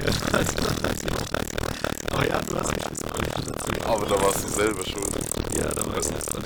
Aber, aber ich kann nicht das sagen, ja, das war nicht gut. Wie gesagt, ich wusste ja auch schon, dass die Reihe stirbt. Ich wusste das Ende schon, ich wusste nicht, so quasi. Also. Dann ist ja nicht so schlimm ja, ja, dann. Den Kampf an sich fand ich schon ziemlich geil, ehrlich gesagt. Auch wenn ich den Anfang, gerade, obwohl, gerade der Anfang hat mir gut gefallen, wie dann ja, mir auch. mit den, mit den Genjutsus hin und her. Das fand ich, das fand ich das so, so cool. cool. Wie irgendwie die zwei oder jeder zweimal stochen wird, bis dann irgendwie so richtig losgeht. Aber gut. Aber halt auch nicht übertrieben, finde ich. Also so, dass es, dass man jetzt sich nicht denkt, ja, okay, passt schon wieder, sondern da ich weiß nicht, ob das jetzt an der Vorlage liegt, also am Manga, oder ob das einfach so adaptiert wurde. So, dass man nicht genervt davon ist und dass sie aber auch selber zu der Erkenntnis kommen, okay, shit, das bringt nichts, wir müssen jetzt gescheit kämpfen. Ja, das stimmt. Die ganze Genjutsu-Kack, der bringt nichts. Dadurch hat man halt auch irgendwie den Wechsel zwischen den verschiedenen, verschiedenen Jutsu-Arten. Also es kommt ja sowohl Tai als auch Gen als auch Ninjutsu vor. Und ich denke, das macht den Kampf einfach abwechslungsreich. Wie stehst du denn zu dem Kampf, Joma, nachdem du anders dazu stehst als Soul? Ich meinte nicht zu, äh, zu dem Kampf selber, äh, an den Kampf direkt, außer diese Szene, wo das Haus einbricht und alles in schwarzen Flammen steht, erinnere ich mich ehrlich gesagt auch an nicht allzu viel. Äh, mir geht es eher um die Figur des Itachi. Ach so. Ähm, ich glaube mich zu erinnern, dass wir da mal drüber gesprochen oder, oder geschrieben haben. Und korrigiere mich, wenn ich falsch liege, aber ich glaube, Soul hat da gemeint, dass er Itachi selbst nicht so toll findet als Charakter. Mhm. Ja, das war mein ähm, erster Eindruck von ihm, ja. Aber mit der Zeit mochte ich den auch dann echt gerne. Achso, okay. Ja. Dann ist mein Punkt eh hinfällig. Am Anfang kam er halt rüber wie so, oh, ich bin so cool. Und ja. Aber wenn man dann, gerade als man dann die Wahrheit über Itachi erfährt und alles, da wurde er dann richtig cool für mich. Shoutout an Severus Snape aus Harry Potter. Falls du das siehst, Severus. Asna wurde auch schon erwähnt. Ich, ich finde Itachi overrated. Moment. Ich, Nee, ich hab nicht mir, auf, nicht auf. Moment, ich habe ich hab mir deine Top 10 Charakterliste angesehen, nachdem Ja, ich er kommt Naruto durch vor. war und Er er kommt war Nummer vor. 10. Ja, und ähm, wo ist er bei 50% der Leute? Auf Platz 1 wahrscheinlich. Oder auf Platz 2. Meinst du? Ja, meine ich. Ich glaube, er ist so, so eine solide 5. Da würde ich ihn auch einordnen. Auch für mich selbst. So nee, ungefähr. ich fand, ich fand, äh, ich mag Itachi, sonst wäre er ja auch nicht in meiner Top 10. Aber ich finde die Auflösung äh, irgendwie nicht so, mir hat das nicht gefallen. Erst ist er irgendwie der Bösewicht, dann wird er umgebracht und dann, haha, verarscht, ich war der Gute. Ja, aber Ich habe alles gemacht, das- um, Ja gut, um es dich war zu ein retten. bisschen, es war ein das ist bisschen aber, hin und her. aber Aqua, Aqua Hot Take, weil das habe ich schon oft gehört. Und das fand ich, das war das, was mir an Itachi am wenigsten gefallen hat. Und ich glaube, das ist aber das, was die meisten an ihm mögen. Dass er sich als Böser ausgibt, aber eigentlich der Gute ist. Sowas finde ich eigentlich mal ganz cool. Das hat mich aber weniger gestört, als wie es in der Geschichte irgendwie aufgelöst wurde. Hey, Sasuke, du hast deinen Bruder umgebracht. Ich bin Tobi, der Mann mit der Maske. Du kennst mich nicht. Äh, übrigens, Itachi war eigentlich voll gut drauf. So ungefähr kam das für mich und ich so, ja, ma. Und ich dann, ich dann so, ja, macht Sinn. Naja, mit Itachi war es so ein bisschen hin und her, weil es gab ja irgendwie zwei, also zwei verschiedene Versionen von dieser Wahrheit oder sogar drei. Ich weiß nicht mehr. Also es waren ja verschiedene Versionen von Itachis Vergangenheit, die da erzählt wurden. Und ich wusste, und man wusste als Zuschauer auch nie wirklich, welche jetzt die richtige ist. Aber an sich. Wobei man, glaube ich, als Zuschauer ein bisschen früher den Braten gerochen hat, dass Itachi vielleicht doch ein bisschen besser drauf ist, als man glaubt, als im Vergleich zu Snape aus Harry Potter. FTW. Nee, nee, ich meine jetzt äh, diese, diese eine Szene im, im Wald, wo, wo, äh, wo Naruto nach Itachi sucht. Ähm, die ist ja doch recht glimpflich ausgegangen. Also ich, ich, ich glaube, äh, spätestens da denk, äh, denkt man sich als Zuschauer, dass da mehr im Busch sein muss. Während stimmt. ich, ich äh, werde den, den, den Vergleich beibehalten. Bei Snape, glaube ich, weiß man ja bis zuletzt, glaube ich, nicht wirklich, ähm, ja, wie der wirklich drauf war. Aber bei, bei Harry Potter finde ich es besser gemacht tatsächlich als bei Naruto. Finde ich auch. Ja. Aber, und vielleicht ist die Tatsache, dass ich mich an die Details nicht mehr so gut erinnere, ähm, ein äh, Pluspunkt in diesem Fall. Ist, ja, also dieses, dieses, dieses äh, Detailwissen, das du hast und was, was, was dich an der Umsetzung dann vielleicht stört, das habe ich nicht. Von daher sehe ich das vielleicht durch eine rosa-rote Brille. Aber ich bin grundsätzlich ein sehr, sehr großer Fan von solchen äh, Anti-Heldenfiguren, die äh, selbstlos ziemlich viel aufopfern, ähm, vielleicht sogar sich selbst und ja, wo, woran es genau liegt, weiß ich nicht.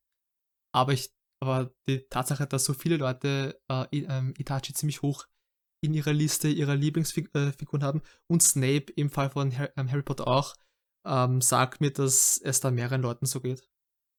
Also dass, dass, dass generell solche selbstlosen Anti-Helden ähm, ziemlich hoch im Kurs sind. Da bin ich ganz bei dir. Es ist halt einfach cool, so aus den, aus den Schatten für das Gute zu kämpfen, sag ich mal.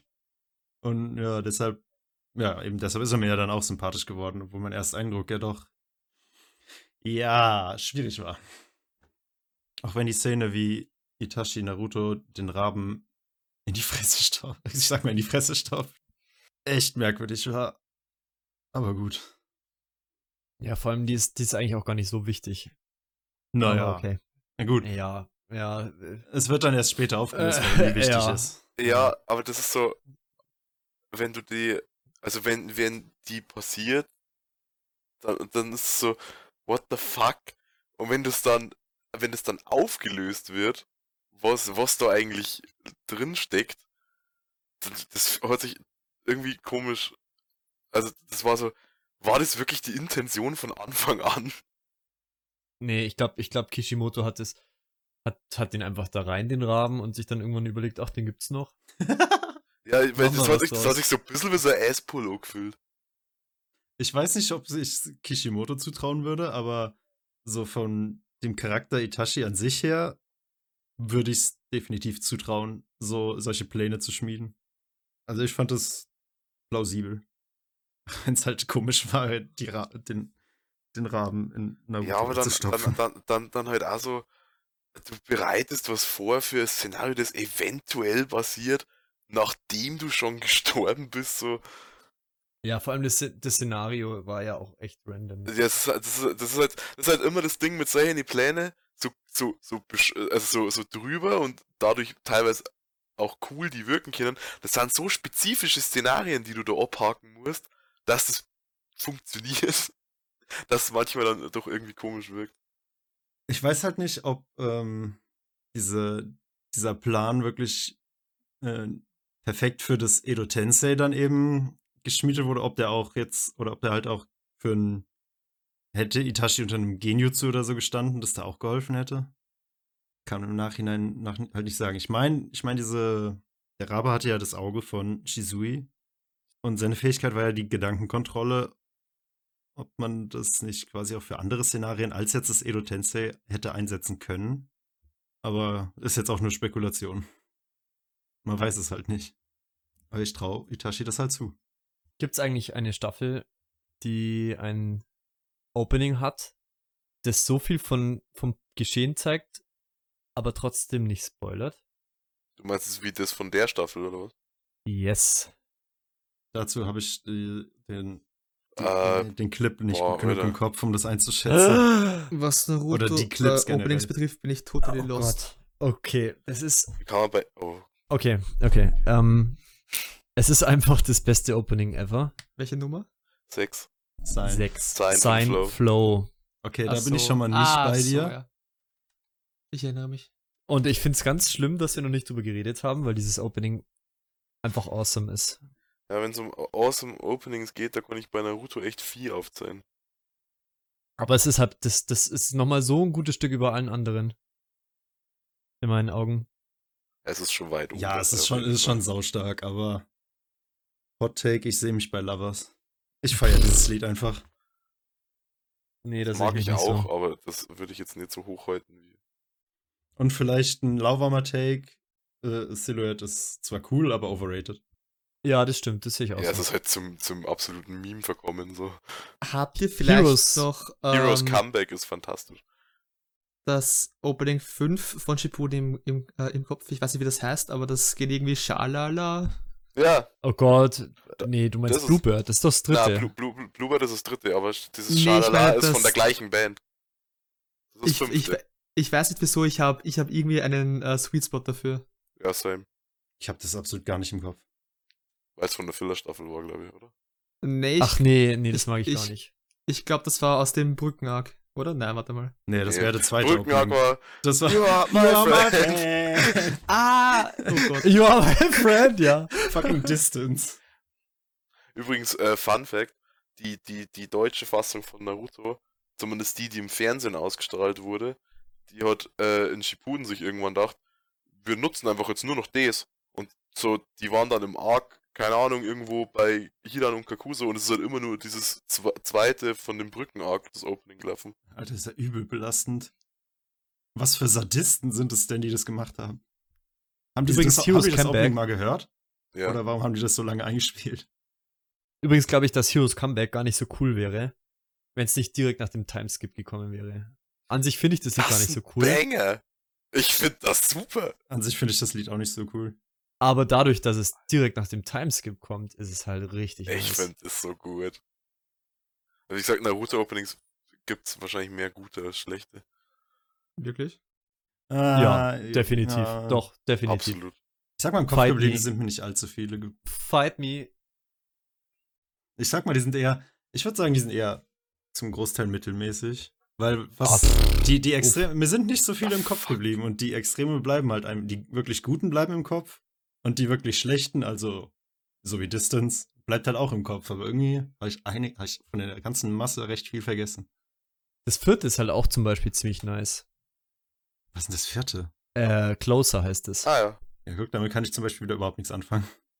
könnte ich jetzt sogar mitsingen. Aus dem ja, Mach mal. ich auch. Mach mal bitte. Nee. Los geht's. Ich, ich schneide euch auch schöne Effekte dahinter, dass ihr gut klingt. Man weiß nicht, ob es die Effekte gibt. Wir sind immer noch im Sasuke und, und Itachi-Kampf, oder? Ja, und es kommt sogar noch mal ein Kampf.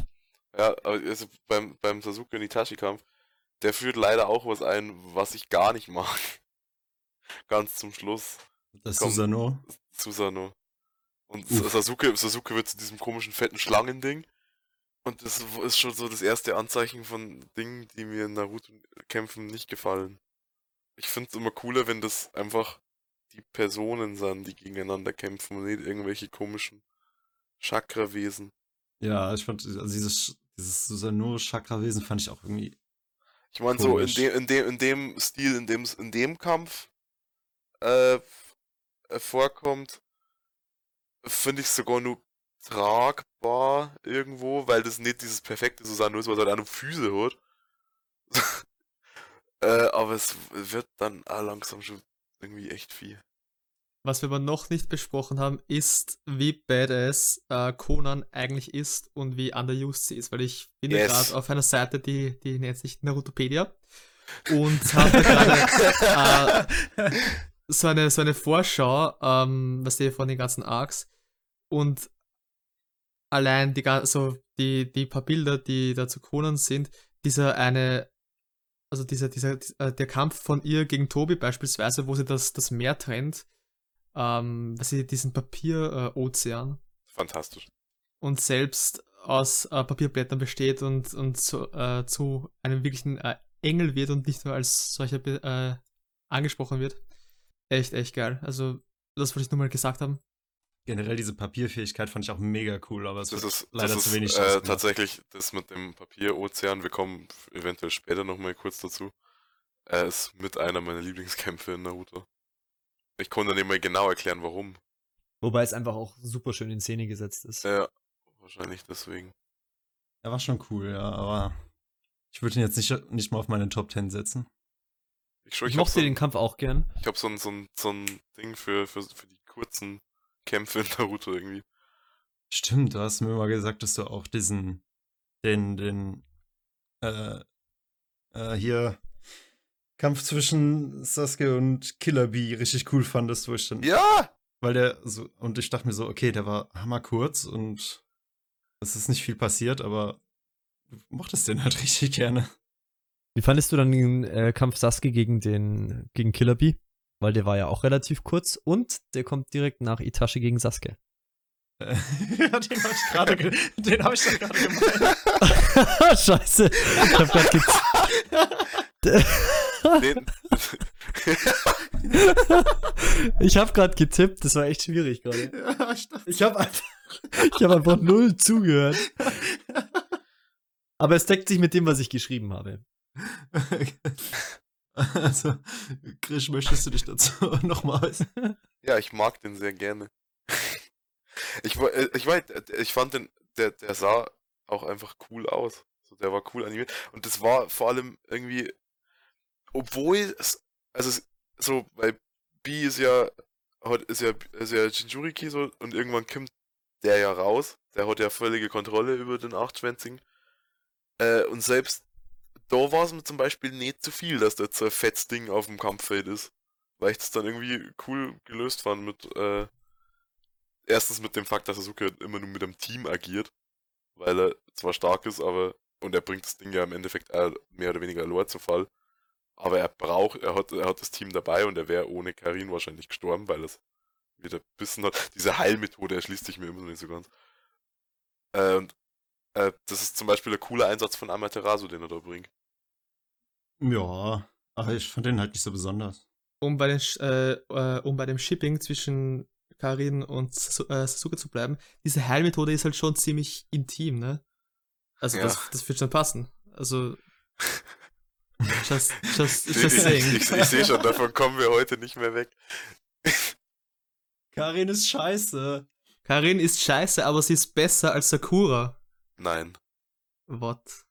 Okay. Ich sehe schon. Kari- Karin ist noch, un und das sage ich, äh, erstens ist sie noch unsympathischer als Sakura und zweitens, und ich kann kaum fassen, dass ich das sage, es ist ein Character-Design mit Brille, das kacke aussieht. Findest du? Ja, Wow. Okay.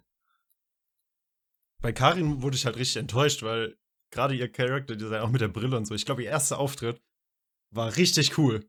Und dann War. fand ich zumindest. Ich Und ja, dann war, dann war halt wieder äh, nix. dann war sie halt scheiße. Hat, also sie hat halt nicht mal, ich glaube, als sie das erste Mal gezeigt hat, hat sie nicht mal was gesagt. Und sobald sie ihr Mund aufgemacht hat, so, ja, das war's dann damit. Das ist schon wieder vorbei. Habe ich, hab ich mich wohl getäuscht. Übrigens, ähm, Kampf äh, Team Tucker heißen zu dem Zeitpunkt schon gegen, gegen Killer Bee. Äh, Kumogakure als Kampfplatz finde ich auch wieder cool. Also ich, das finde ich, äh, ich finde, so, die, die kämpfen ja mehr oder weniger vor dem Dorf, wenn ich das so richtig im Kopf habe. Aber das schaut optisch irgendwie alles echt cool aus. Mir fällt gerade Oh auf, ja. wir haben uns gar nicht drüber unterhalten, dass äh, Sasuke, nachdem er die Wahrheit über Itachi erfährt, Konoha zerstören möchte. Ja, was ähm, zu vielen Memes geführt hat. Das fand Weil ich am ja- Anfang auch erst eine merkwürdige so Entscheidung. Dein, dein, dein Bruder wollte, äh, hat das alles gemacht, um das Dorf zu schützen. Dann werde ich das Dorf jetzt zerstören. Ich fand's halt eine komische Entscheidung. So, also mein erster Schluss daraus wäre dann auch lo logischerweise Konoha beschützen zu wollen. Ja. Aber gut, im Endeffekt hat er dann halt die Schuld für äh, Itachis, Itachis Leiden auf Konoha geschoben. Und ja, also ich kann's irgendwo verstehen, dass man einen Hass für dieses Dorf entwickelt, aber ich hätte es trotzdem anders gemacht. Ich hätte ihm einen ganzen Konflikt-Arc geben, wo er sich drüber, drüber mit sich selbst im, im Unreinen ist, ob er, ob er sich jetzt an dem Dorf rächt für das, was sich sein Bruder angetan hat, oder ob er seinen Bruder ehrt, äh, indem er einfach das dann so stehen lässt. Das wäre sogar gar keine schlechte Idee gewesen. Ach, also dass man dem, dem Land für, für, für irgendwelche Leiden, die den Bürgern zutreffen, die Schuld gibt, kommt doch öfter vor. Ständig. Und dass man dann irgendwie. Egal. Besser, besser, besser nicht so viel drüber reden. Wir wollen dann. Egal. Ich sage am besten gar nichts. Ja, wenn man dann halt erfährt, dass Itachi ja Konoha beschützen wo, äh, wollte, aus dem, aus der Hinsicht war es dann eine echt fragwürdige Entscheidung.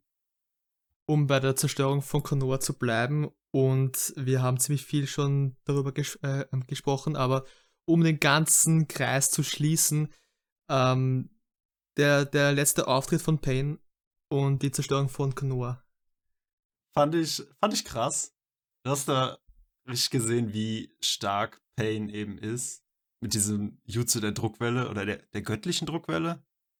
Irgendwie sowas war's. Shinra Tensei. Shinra Tensei. Ja, gut, das, Oh, das kenn ich halt nicht. Push. Göttliche Druckwelle. Ich, Ich, ich meine, im Deutschen hieß es Jutsu der göttlichen Druckwelle. glaube, es hieß nur göttliche Druckwelle, oder? Ja, oder göttliche Druck. Ich weiß es nicht mehr. Ich glaube, es gab Druckwelle und göttliche Druckwelle. Und auch in dem Kampf gegen, Shinra. gegen Naruto danach mit diesem, äh, ah, wie hieß es auf Deutsch? All, irgendwie Jutsu des Allzweckmagnets oder so. weißt du es auf Irgend- Deutsch echt so? irgendwas, irgendwas mit Magnet auf jeden Fall. Bin ich ganz froh, dass ich den Kampf auf Japanisch gesehen habe. Aber bei dieser Zerstörung von Konoha wären wir wieder bei der Atombombe. Ja, stimmt. Bei der Zerstörung von Konoha bin ich vor allem da, dass ich ab dem, ab dem Atombomben-Moment, äh, also ich meine, ich finde den Kampf Naruto gegen Pain schon cool, aber ich finde es viel cooler, wie die sechs Pains in Konoha eindringen und so dieses ganze Dorf verzweifelt an denen und gegen die kämpft. Das, ich weiß, ich, ich fand das so cool. Die haben halt alle nicht den Protagonistenbonus, ne? Ja, aber das, das macht die Kämpfe so viel cooler irgendwie. Also es sind, es sind ja nur lauter so Mini-Gefechte, die meisten sterben einfach, weil es halt Statisten sind. Äh, aber so diese ganzen kleinen Gruppen, die sich halt mehr oder weniger freiwillig oder unfreiwillig bilden, weil die halt gerade in der Nähe miteinander sind, äh, die dann so gegen Ohrenpain kämpfen, das, ich fand das richtig cool.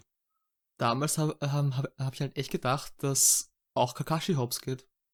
Ja, ich auch. Ja, Ja, er Tut sieht er ja dann auch seinen Vater er, nochmal es sind ja einige gestorben. Mhm. am Lagerfeuer. Ah, Genau, Shizune, ja, ja. Shizu- Shizune stirbt. Ja, durch diesen komischen, widerlichen Typ, der irgendwie dieses, diesen Kopf beschwört, der dann so mit seiner Zunge Seelen aus anderen rauszirkt oder so. Was übrigens ich glaube, in der japanischen Fassung ist es ja einfach so, dass der halt so, so, so, so, so zungenfleischfarbenen Schlauch aus dem Ander rauszirkt. Äh, in der geschnittenen deutschen Fassung ist es dann tatsächlich so Chakra-mäßig, glaube ich. Also, dass das so durchsichtig äh, zensiert wurde. Äh, ja, äh, Kakashi kämpft ja gegen den Yahiko Pain. Äh, und stirbt eigentlich ja an, so gesehen an Erschöpfung, oder? Er hat ja seinen, seinen Blitzdoppelgänger irgendwie eingesetzt. Da wurde auch gesagt, dass der verdammt viel Chakra verbraucht. Ja, ja. Weil er nutzte dann das, das, das Mangekyo Sharingan und lässt irgendwie diesen Nagel nur verschwinden. Hm? Und dann ist er aber trotzdem tot, weil er einfach keine Kraft mehr hat. Oder so. Ja, mir sagen das Dass du halt so. gesagt hast. Ja, vielleicht verblutet er auch oder sowas. Ich glaube, das erfährt man gar nicht so richtig. Äh, Ich fand halt, gut, bei der direkten Zerstörung sind zu viele Charaktere gestorben. Das ist das dann eben wieder unglaublich für den Moment. überlebt. Ja, gut, ja. Ah, Belastend. Ich will es nicht sagen, aber Fettrückstände sind oftmals ziemlich hartnäckig. Alter. Alter. aber, aber weißt was, weißt, du, was mich eigentlich so am meisten. Damals fand ich es irgendwie cool, mittlerweile schockiert es mich so ein bisschen. Konohamaru hat einen Pain ausgeschalten. Das, der sich da eingemischt hat. Goddammit. Aber habt ihr das äh, zu dem Zeitpunkt abgekauft, dass die alle tot bleiben? Oder eher nicht so? Ja. Ah, Also, naja. Ähm, Für den, Jein, für den Moment, jein. für den Moment schon, aber als dann halt immer mehr Ja, gestorben sind, dann ja, es, war es, es irgendwas kam dann, faul. es kam dann irgendwann, also spätestens als die Atombombe eingeschlagen hat, hat er mir gedacht, das machen die nicht, dass ein komplettes Dorf einfach weg ist. So. Ja, so, hä, wer soll denn dann Da war ich mir gar nicht so sicher. Ähm, also das nach dem Pain-Kampf war, glaube ich, das erste Mal, dass Leute wieder zum Leben äh, zu, äh, zurückkamen, abgesehen von dem Gara-Shio-Fall. Aber dass, dass so viele wiederbelebt werden konnten, das war mir nicht klar und das, das habe ich auch nicht kommen sehen. Ähm, insofern, also die Tatsache, dass das Dorf zerstört wird, das habe ich denen äh, abgekauft. Ja gut, dass nicht alle wiederbelebt, das, das Ja, also Alle ich bin halt davon ausgegangen, dass, die dass irgendwie die Wichtigen irgendwie wieder, also die Wichtigen, in Anführungszeichen, die, die du halt als Zuschauer zumindest beim Namen kennst, so, dass die wieder zurückkämen. Das war, Und da Also kommt dann bei mir halt auch wieder der Fakt ins Spiel, dass ich zum Beispiel ja, wusste, dass Kakashi am Ende noch lebt. naja, ja, gut. Und Hinata halt auch. Und aber Hinata ist auch nicht gestorben. Ja, aber sie hätte sterben können. Wenn man jetzt überlegt, wer jetzt als tot wirklich gezeigt wurde, dann war das ja von den wirklich wichtigen Figuren Kakashi. Kakashi. Ja, von den wirklich wichtigen Figuren war es nur Kakashi. Und das hab ich persönlich schon abgekauft. Also ich habe gedacht, der bleibt tot. Es, es wurde halt auch sehr so inszeniert. Also, also die, die ganze Bildsprache, wie der dann so diesen, diesen Nagel, der auf ihn zufliegt, also erst schaut es aus, als hätte ihn einfach dieser Nagel getroffen. Und dann stellt sich heraus, er hat ihn zwar nur verschwinden lassen, aber er ist halt trotzdem gestorben, weil er einfach immer kann. Äh, und es, es wirkt ja auch so, so, so endgültig, weil der hängt ja auch da in diesem, in diesem Haufen aus, aus Schutt. Äh, und es sch- schaut ja im Endeffekt auch nur noch der Kopf irgendwie raus.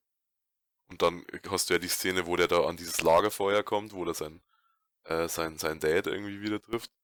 Es wirkt schon sehr endgültig. Ja.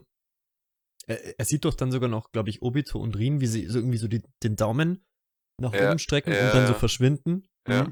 Und ähm, ich glaube, er sagt, denkt sich dann sowas wie, jetzt wird's für mich auch Zeit zu gehen oder irgendwie so. Ja, irgendwie sowas. Irgendwie so.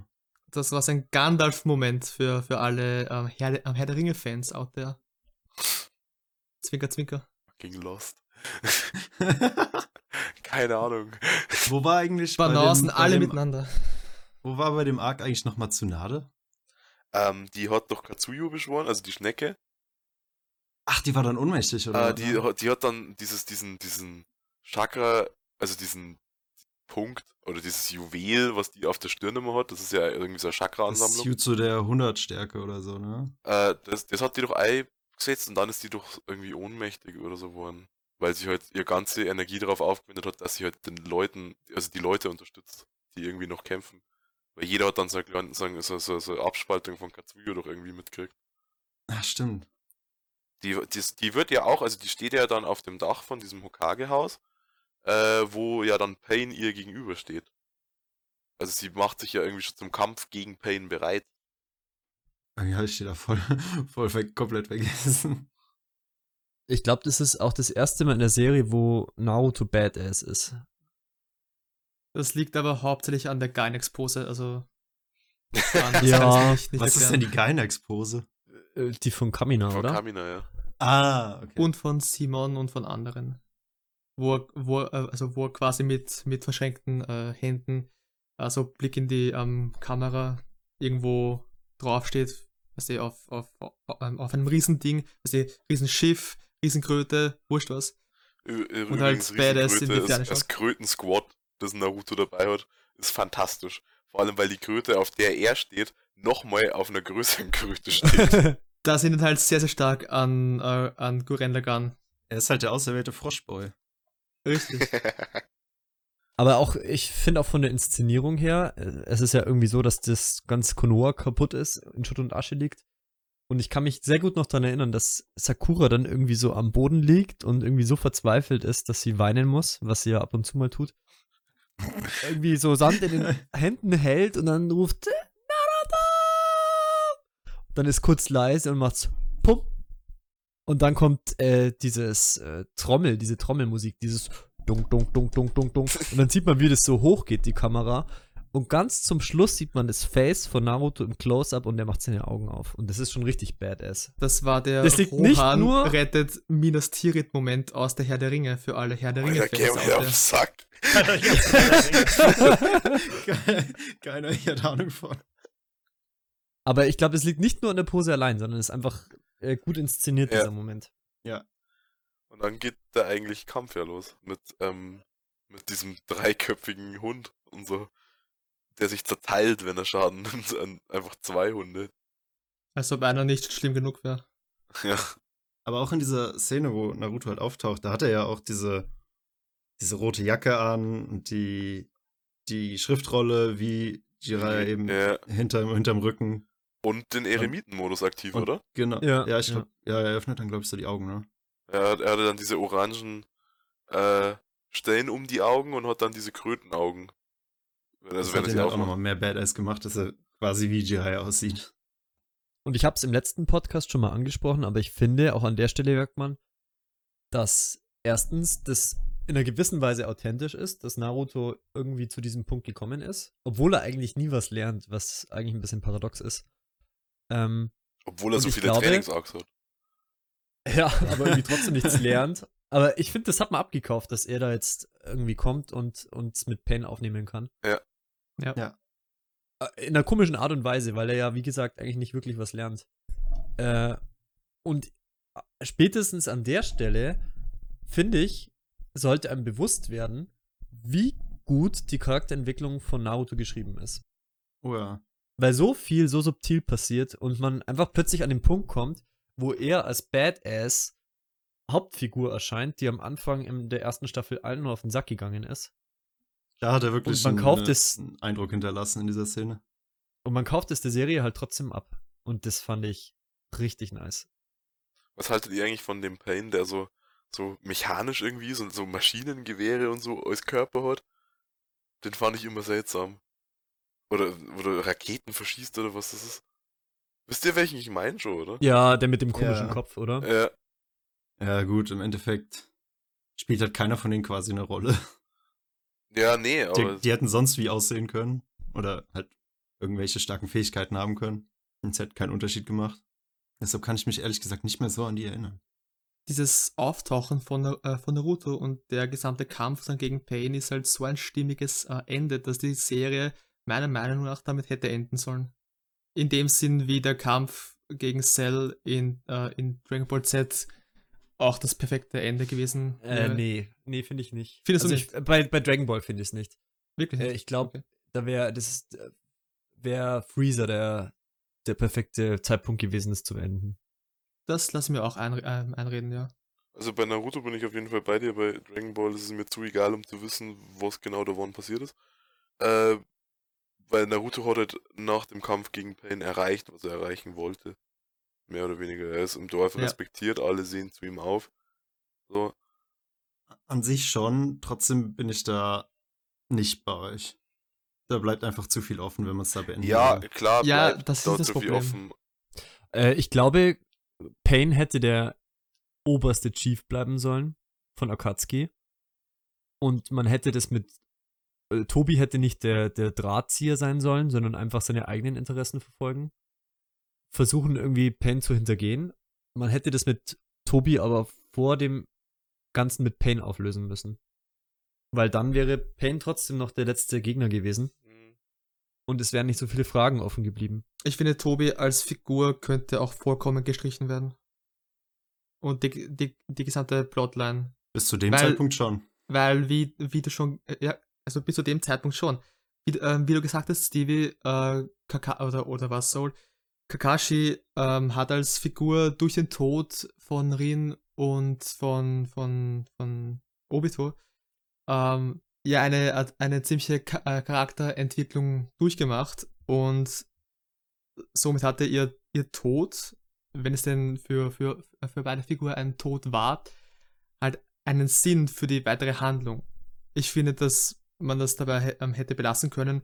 Ähm, hauptsächlich deswegen, weil die, die, äh, die ähm, Existenz der Figur Tobi halt einem Schluss zu diesem Zeitpunkt voll, äh, vollkommen im Weg steht. Finde ich jetzt nicht unbedingt, weil dann mit der Argumentation hätte man auch Hidan und Kakuzu zum Beispiel komplett weglassen können. Und das hätte ich persönlich jetzt zum Beispiel sehr schade gefunden. Ich glaube, Tobi bietet die Möglichkeit, Kakashi noch ein bisschen mehr ins Rampenlicht zu rücken. Und ich glaube, das wäre was Positives gewesen. Auch noch vor dem Kampf gegen Pain. Also wenn du es halt mit dem Pain-Kampf enden lassen würdest, dann hättest du halt so viel anders strukturieren müssen vorher schon. Ja, dann wäre diese ganze Geschichte halt anders verlaufen irgendwie. Genau, das glaube ich auch.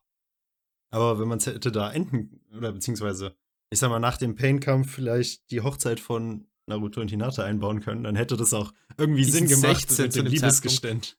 Ja, Ja, aber Aber das dann mit, dem, das mit dem dann Liebesgeständnis, hätte das, das war mit ja dem so eine Sache. Liebesgeständnis mehr Sinn gemacht, weil Das so, hat ja, die Naruto- steht mir die Liebe. Das hat Naruto ja nicht begriffen.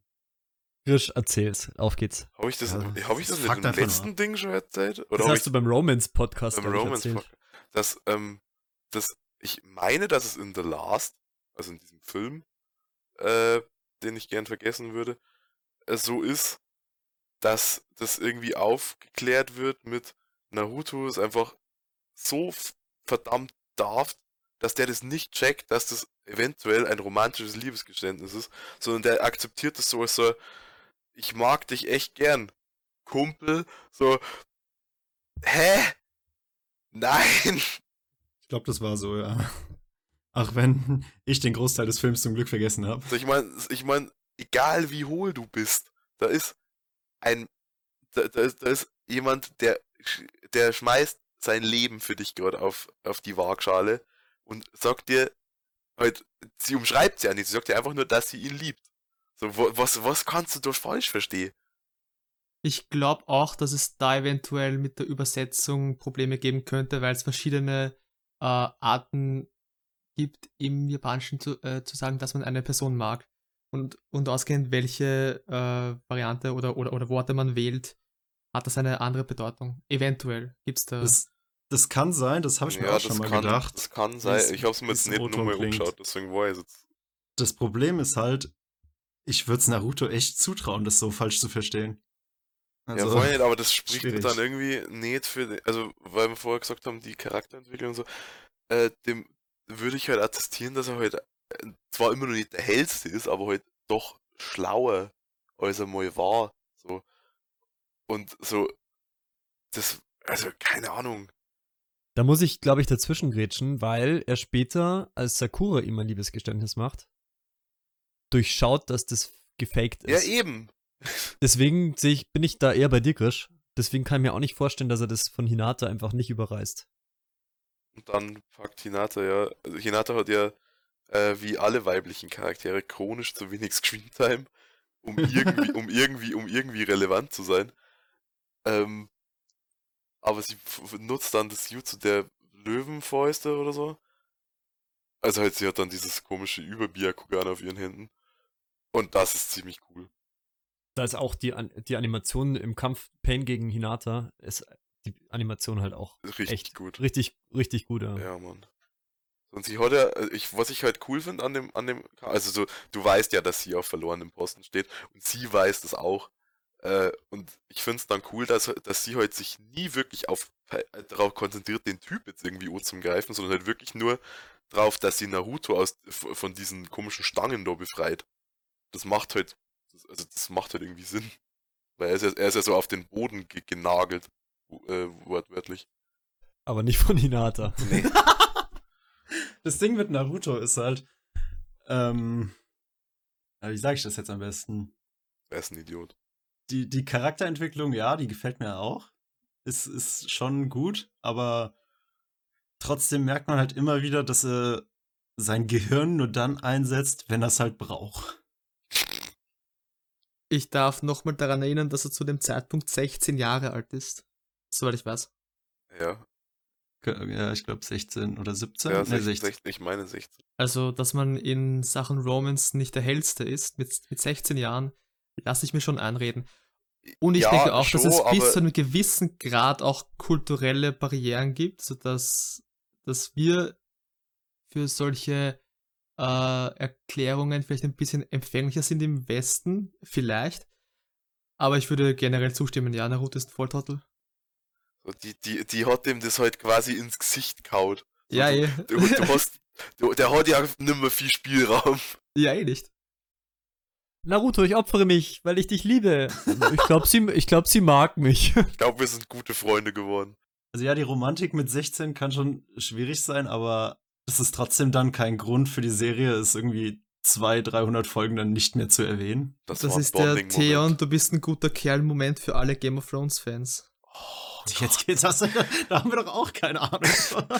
Können wir Joma kicken?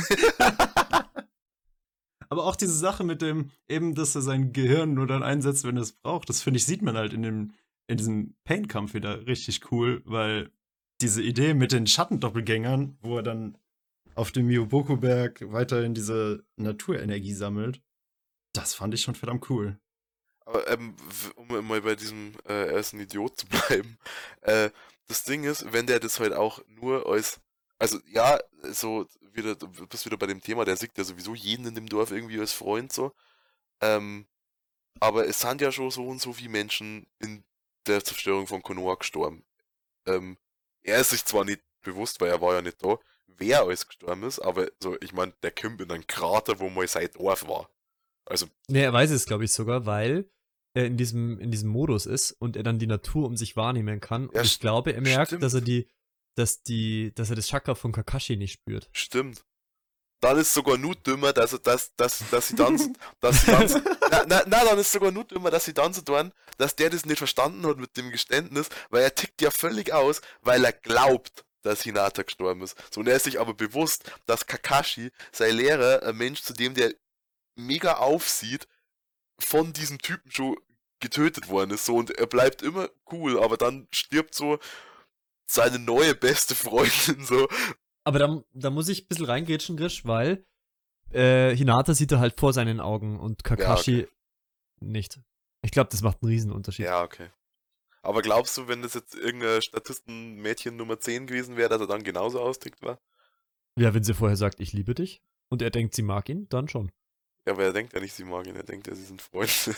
Ich denke, so. dass, dass, ich denke, dass viel, viel mehr die, Ta- äh, die, äh, die, Ta- ähm, die Tatsache, dass sie sich aktiv für ihn aufopfern äh, opfern möchte, noch ein viel, viel größerer Grund ist, für ihn auszudicken, als die Ja, okay. Tatsache, dass sie vielleicht sagt, ich, ich ähm, liebe dich. Insofern glaube ich auch, dass er genauso äh, reagiert hätte, wenn ein random Bob sich für, ähm, für ihn davor gestellt hätte. Wie cool Asna. das wäre, einfach so, so, so ein random Schulen-Guy, so, hey, ich helfe Ja. dir jetzt und dann stirbt er. Genau, ich, ich denke, dass er ungefähr genau gleich. Also, also rückblickend kann man sagen, diese dumme Erklärung im The Last Film, dass er glaubt, diese beste Freundin hat mehr Probleme verursacht, als es gelöst hat. Es hat, es hat, es hat mich sehr, sehr äh, traurig gemacht. Das tat, tat schon weh, ja. Es tat fast so weh, wie zuzusehen, wie Hinata abgestochen wird. Und dann wird es wieder zu diesem ekligen Fuchsding. Das ist so. Ah! es ist einfach optisch nicht. Aber diesmal hat er Skelett dabei, weil er schon sechs Schwänze hat. Und dann geht der richtig. Dann, und dann geht der richtig sicke Shit los. Dann machen die da irgendwie so. Keine Ahnung was, das ist so, so, so, so Snowboard-Tour, die, die, die sliden ja dann immer so über, über den Boden. Die laufen ja dann nicht einfach nur, sondern sie rutschen so aufeinander zu. Da gibt's auch so eine witzige Szene, wo Payne dann irgendwie zwischen zwei Felsen steckt ja, und dann So- irgendwie so einen Felsen auf den Kopf kriegt. so, so, hau, so, so, so hau die, diese, so dieses, Hau diese, Maulwurf, diese Maulwurfspiele auf so Jahrmärkte, ja. Und dann äh, benutzt, äh, benutzt Payne ja diesen, dieses Jutsu, ich habe vergessen, wie es heißt, der Jutsu der planetaren Verwüstung oder so, wo er diesen, diesen Meteoriten halt formt, äh, wo Naruto dann irgendwie so mit reingesagt wird, äh, wo er dann sein, sein, sein Dad trifft, weil das Siegel kurz davor steht zu brechen. Und ich habe irgendwo mal gelesen, dass das ursprünglich gar nicht geplant war, dass Naruto seine Eltern, also dass die groß thematisiert werden. Und das hat Stimmt, sich dann weil ich glaube, im Verlauf irgendwie mal ergeben. ich glaube, das hat sogar damit was zu tun, dass Kishimoto zu dem Zeitpunkt des Pain Arcs Papa geworden ist. Ja, das kann sein. Also ich glaube, das habe ich mal im Manga gelesen. Da stehen immer so am Anfang der Kapitel irgendwelche Trivias drin. Ja. Und da steht drin, dass, dass er das erst eingebaut hat, weil er zu dem Zeitpunkt Vater wurde. Und er es vorher, und er es dann schade fand, wenn er das nicht auch in seine Serie mit einbauen würde. Das Verhältnis eines Kindes zu seinem, zu seinen Eltern. Was es aber nicht weniger sinnlos macht, dass Naruto nicht wusste, dass sein Papa der vierte Hokage ist. What the fuck? Ja, Hallo, die Haarfarbe ist das eindeutige Zeichen in Anime. ja, nicht nur das. Wieso ist keiner auf die Idee gekommen, das dem mal zum Erzählen? So. Ja, das, ja. Gute Frage. Und selbst Frage. und, und das Ding ist, selbst wenn es er nicht war, müssten es nicht zumindest irgendwelche anderen Menschen in dem Dorf, so gerade die Erwachsenen, müssten die das Äh, nicht zum wissen? Beispiel der dritte Hokage. Gut, der dritte Hokage wusste es, ja. Ja, der wusste es. Aber so, ich, ich rede jetzt also, weil, weil, äh, also gerade am Anfang wird ja immer wieder klargestellt, dass Naruto ja der extreme Außenseiter ist und das auch so in so Flashbacks, wenn der dann irgendwie irgendwie auf, auf dem Spielplatz mit anderen Kindern ist, dass die Eltern halt ihre Kinder aktiv von dem wegziehen. So, wo ich mir denke so, aber müsstet ihr nicht wissen, dass er der, äh, der Ableger vom vierten Hokage ist? So, Hat Naruto nicht sogar, bevor er es herausgefunden hat, äh, Fotos von seinem Vater gesehen in dem Raum der, der Hokage? ja, In dem theoretisch schon. Das, Regierungszimmer? das, das hängt da ja rum. Ja, stimmt eigentlich. Also es macht auf jeden Fall keinen Sinn, dass er keine Ahnung von seinen Eltern hat, finde ich. Gerade weil der dritte Hokage sich ja eigentlich auch so ein bisschen um ihn kümmert. Ja. Er sagt auch ganz am Anfang zu Iruka, glaube ich mal, dass, ähm, dass Naruto es einfach schwer hatte und dass man da Verständnis für haben soll. Insofern macht es in meinen Augen keinen Sinn, dass er nicht weiß, dass sein Papa der vierte Hokage ist. Hm. Ich weiß dann allerdings nicht, wenn er das schon von Anfang, also gut, von Anfang an, wenn es da wüsste, ob er sich dann als Kind nicht irgendwie was drauf eingebildet hätte, dass sein Vater der Hokage war. Und im Endeffekt dann doch nerviger geworden wäre. Ja, aber er war ja so oder so schon eine Kackpratze. Also das hätte dann das Grau dann immer fett gemacht. Schlimmer geht's immer. Aber wie fandet ihr das Prinz prinzipiell, dass er seinen Papa getroffen hat? Das fand ich eigentlich ganz cool. Ich fand's cool. Mhm. Ich fand es auch total verständlich, dass er ihm eine reinhaut. ja. Weil er ja dann sagt, so, so quasi, wa- warum versiegelst du irgend so mega gefährliches Ding in deinem eigenen Kind? Die Frage aller Fragen. Aber es ist dann so, weil äh, das ist ja dann mit dem, mit, äh, das basiert ja irgendwie auf darauf, dass, dass ja Minato dieses Siegel heute selbst gemacht hat, dass der da auftaucht. Äh, und ich finde es sogar eigentlich ganz, ganz, äh, oder eigentlich völlig in Ordnung, dass das, dass er sagt, das kann halt nur einmal funktionieren. Also so beim nächsten Mal bist du halt dann am Arsch. So, das war jetzt so dein, dein, deine eine, du kommst aus dem Gefängnis frei Karte und beim nächsten Mal rauscht's halt dann. Bisschen dreist finde ich von Kishimoto, dass er in den Kampf zwischen Naruto und Pain nochmal den Kampf einbaut, nämlich in Form von Minato gegen Obito. Krisch, du magst kurze Kämpfe. Wie fandest du den Kampf? Ja, der war, das war ein Kampf. Den fand ich okay. nee, Der ich war- fand ich den fand eigentlich den ganz richtig- cool. Ich fand den für die Laufzeit echt auch richtig nice irgendwie. Das ist halt, ähm, ich finde halt, dass die, die Idee von dem, ähm, von dem Mangekyo Sharingan, also wa- was äh, Tobi oder Obito mit seinem Mangekyo Sharingan macht, dass er sich so selbst äh, quasi dematerialisiert. Das finde ich halt an sich schon ganz cool. So, das macht die Kämpfe gegen den halt irgendwie interessant. Und ich find's cool, dass du halt Minato in Aktion siehst. Man muss ja sagen, der, seine Fähigkeit wurde ja schon in dem Kakashi-Guide ein bisschen aufgebaut, Mhm. dass er sich zu seinen Kunois teleportieren kann. Und das setzt er in dem Kampf halt recht intelligent ein, würde ich behaupten. Ja. Und äh, das mochte ich, mochte ich sehr gern. Diese Konfrontation. Ja, die Intelligenz hat Naruto nicht von ihm geerbt. Ich finde generell ähm, die, die, die Technik an sich mit dieser Teleportation von dem ziemlich cool. Oh ja. Es kam ja auch später nochmal, wie, er die ein, wie clever er die einsetzt und alles. Mit den ganzen Markierungen, wo er dann wieder Ja. hinspringen kann. Fand ich richtig coole Technik. Und sie ist halt auch limitiert. Es ist nicht wie bei, bei Tobi, der sich gefühlt überall hin teleportieren kann. Sondern er kann halt nur dahin, wo er eine Markierung hat. Ja. Und das vermeidet auch Plotholes, so ein bisschen, denke ich. Stell dir vor, der wäre noch am Leben. Das wäre so, so ein wandelndes He Helikopter-Parent, der einfach so eine Markierung auf seinen Sohn macht und dann immer, immer wenn die Kacke am Dampfen ist, taucht er auf mal auf. So. Erstes Date mit Hinata. Ja. ja, wollte ich gerade sagen, so überwachen. Hey Sodemann, du auch hier. Warum liegt hier Stroh rum? Nee, Oh was? oh Gott. Also der, der Kampf mit Pain, der kommt und der geht wieder und Naruto geht als Sieger hervor. So ungefähr. Ende. Und die Serie hätte enden sollen, tut sie aber nicht. Wir müssen vielleicht, aber bevor wir jetzt noch über das, über das Ende des Fights reden, weil das gehört irgendwie in meinen Augen noch zum Kampf dazu. Was haltet ihr davon? Nee, ich muss es anders formulieren.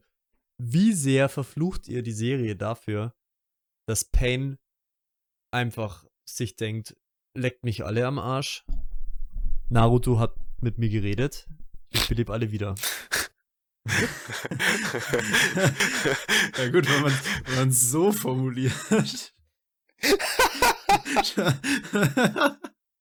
Das erinnert Ja. mich irgendwie an die Chroniken von RC, wo die einfach nur reden und dann, und dann, dann, dann äh, denken sie sich, ja, okay, Das stimmt. Leben, das Leben ist toll, gerade weil du sterben kannst. Ja, stimmt. Also ich, ich fand das Gespräch schon ziemlich nice und ich nehme es der Serie jetzt gar nicht mal so übel, wenn man so aus der Formulierung, wie es die, wie es jetzt gemacht hat. Ich sag mal, für die Geschichte macht es durchaus Sinn, für die Figuren, die wie glaubhaft wirkende Menschen agieren sollen, normalerweise, macht es halt nicht so viel Sinn. Wisst ihr, was ich meine? Also für den, für Ja. den Flow der, der Handlung ist es der log äh, logische Schluss, aber kein Mensch würde wirklich so denken, denke ich. Ich glaube nicht mal, dass es für den Flow der Handlung wichtig wäre, weil, ja, wahrscheinlich schon, weil Kakashi wird wegen Obito noch irgendwie gebraucht. Aber abgesehen von Kakashi ist ja niemand gestorben, der wichtig ist. Es geht ja wirklich eigentlich nur um Kakashi, wenn man ehrlich ist. Wenn ich jetzt noch genau wüsste, was die da so geredet haben, könnte ich jetzt bestimmt mehr Ja, dazu keine sagen. Ahnung. Naruto hat irgendein idealistisches Geblubber von sich lassen, dann war Nagato so, ja, ich glaube, er hat eigentlich recht. Und dann, Äh, Ja, ich glaube, sein Argument war, er kommt in dem Buch vor oder er könnte der Typ von dem Buch sein. stimmt, Naruto, Naruto Und, zwingt halt. und Nagato denkt sich dann so, ja, könnte ich wohl habe ich noch gar so nicht so gesehen. Naruto hat halt natürlich diese Art, seine Ideale anderen aufzuzwingen. Ja, aber es ist nicht, also ich weiß nicht, ob das so eine spezielle Art ist. Es ist halt so, die, die Protagonisten, die, also so, weißt du, der, der, der fast schon Die wahre, naiv, die gutgläubige wahre Superkraft eines jeden Protagonisten. Ja, ich meine, ich habe auch schon genug Spiele gespielt, wo der Protagonist so Dulli war. Und eigentlich nur halt immer wieder das Gleiche gesagt hat und irgendwann waren die Leute so, ja, okay, ich vertraue dir. Dann können wir so irgend so, so, so pseudoschwülstige Ansprache von wegen, äh, er hat die Fähigkeit, sich Menschen irgendwie, äh, also, also Menschen von sich selbst zu überzeugen. Denke, wenn ich zehnmal das Gleiche zu irgendwem sage, dann denken sie dir, was ist los mit dir, du sparst halt's Maul. Oder sie denken sich, ja, okay, stimm dir zu, damit du dein Maul hältst. ja, das hat wahrscheinlich Nagato auch gesagt. bitte hör endlich auf zu reden. Hör endlich auf zu reden. Das ist eigentlich der perfekte, Der perfekte perfekte Abschluss. Punkt, um, um Teil 1 des Shippuden-Podcasts zu beenden. Stopp. Dann unterbrechen wir es Ähm, für hier, oder? Eine Sache noch. Oh, eine Sache. Ja. Talk no Jutsus von Naruto sind Hit or Miss. Hier war es in meinen Augen Miss. Aber umso mehr macht es klar, dass beim Land of Waves Arc des Talk no Jutsu gegenüber von Sabusa absolut genial ist. Weil er durch das Talk no Jutsu nur die wahren Gefühle von Sabusa hervorholt, während er jetzt im Pain Arc die komplette Person von Nagato ändert. Und das macht einfach keinen Sinn. Vielen Dank und gute Na Nacht. gut, er, er ändert ja seine, seine Sicht auf die Welt.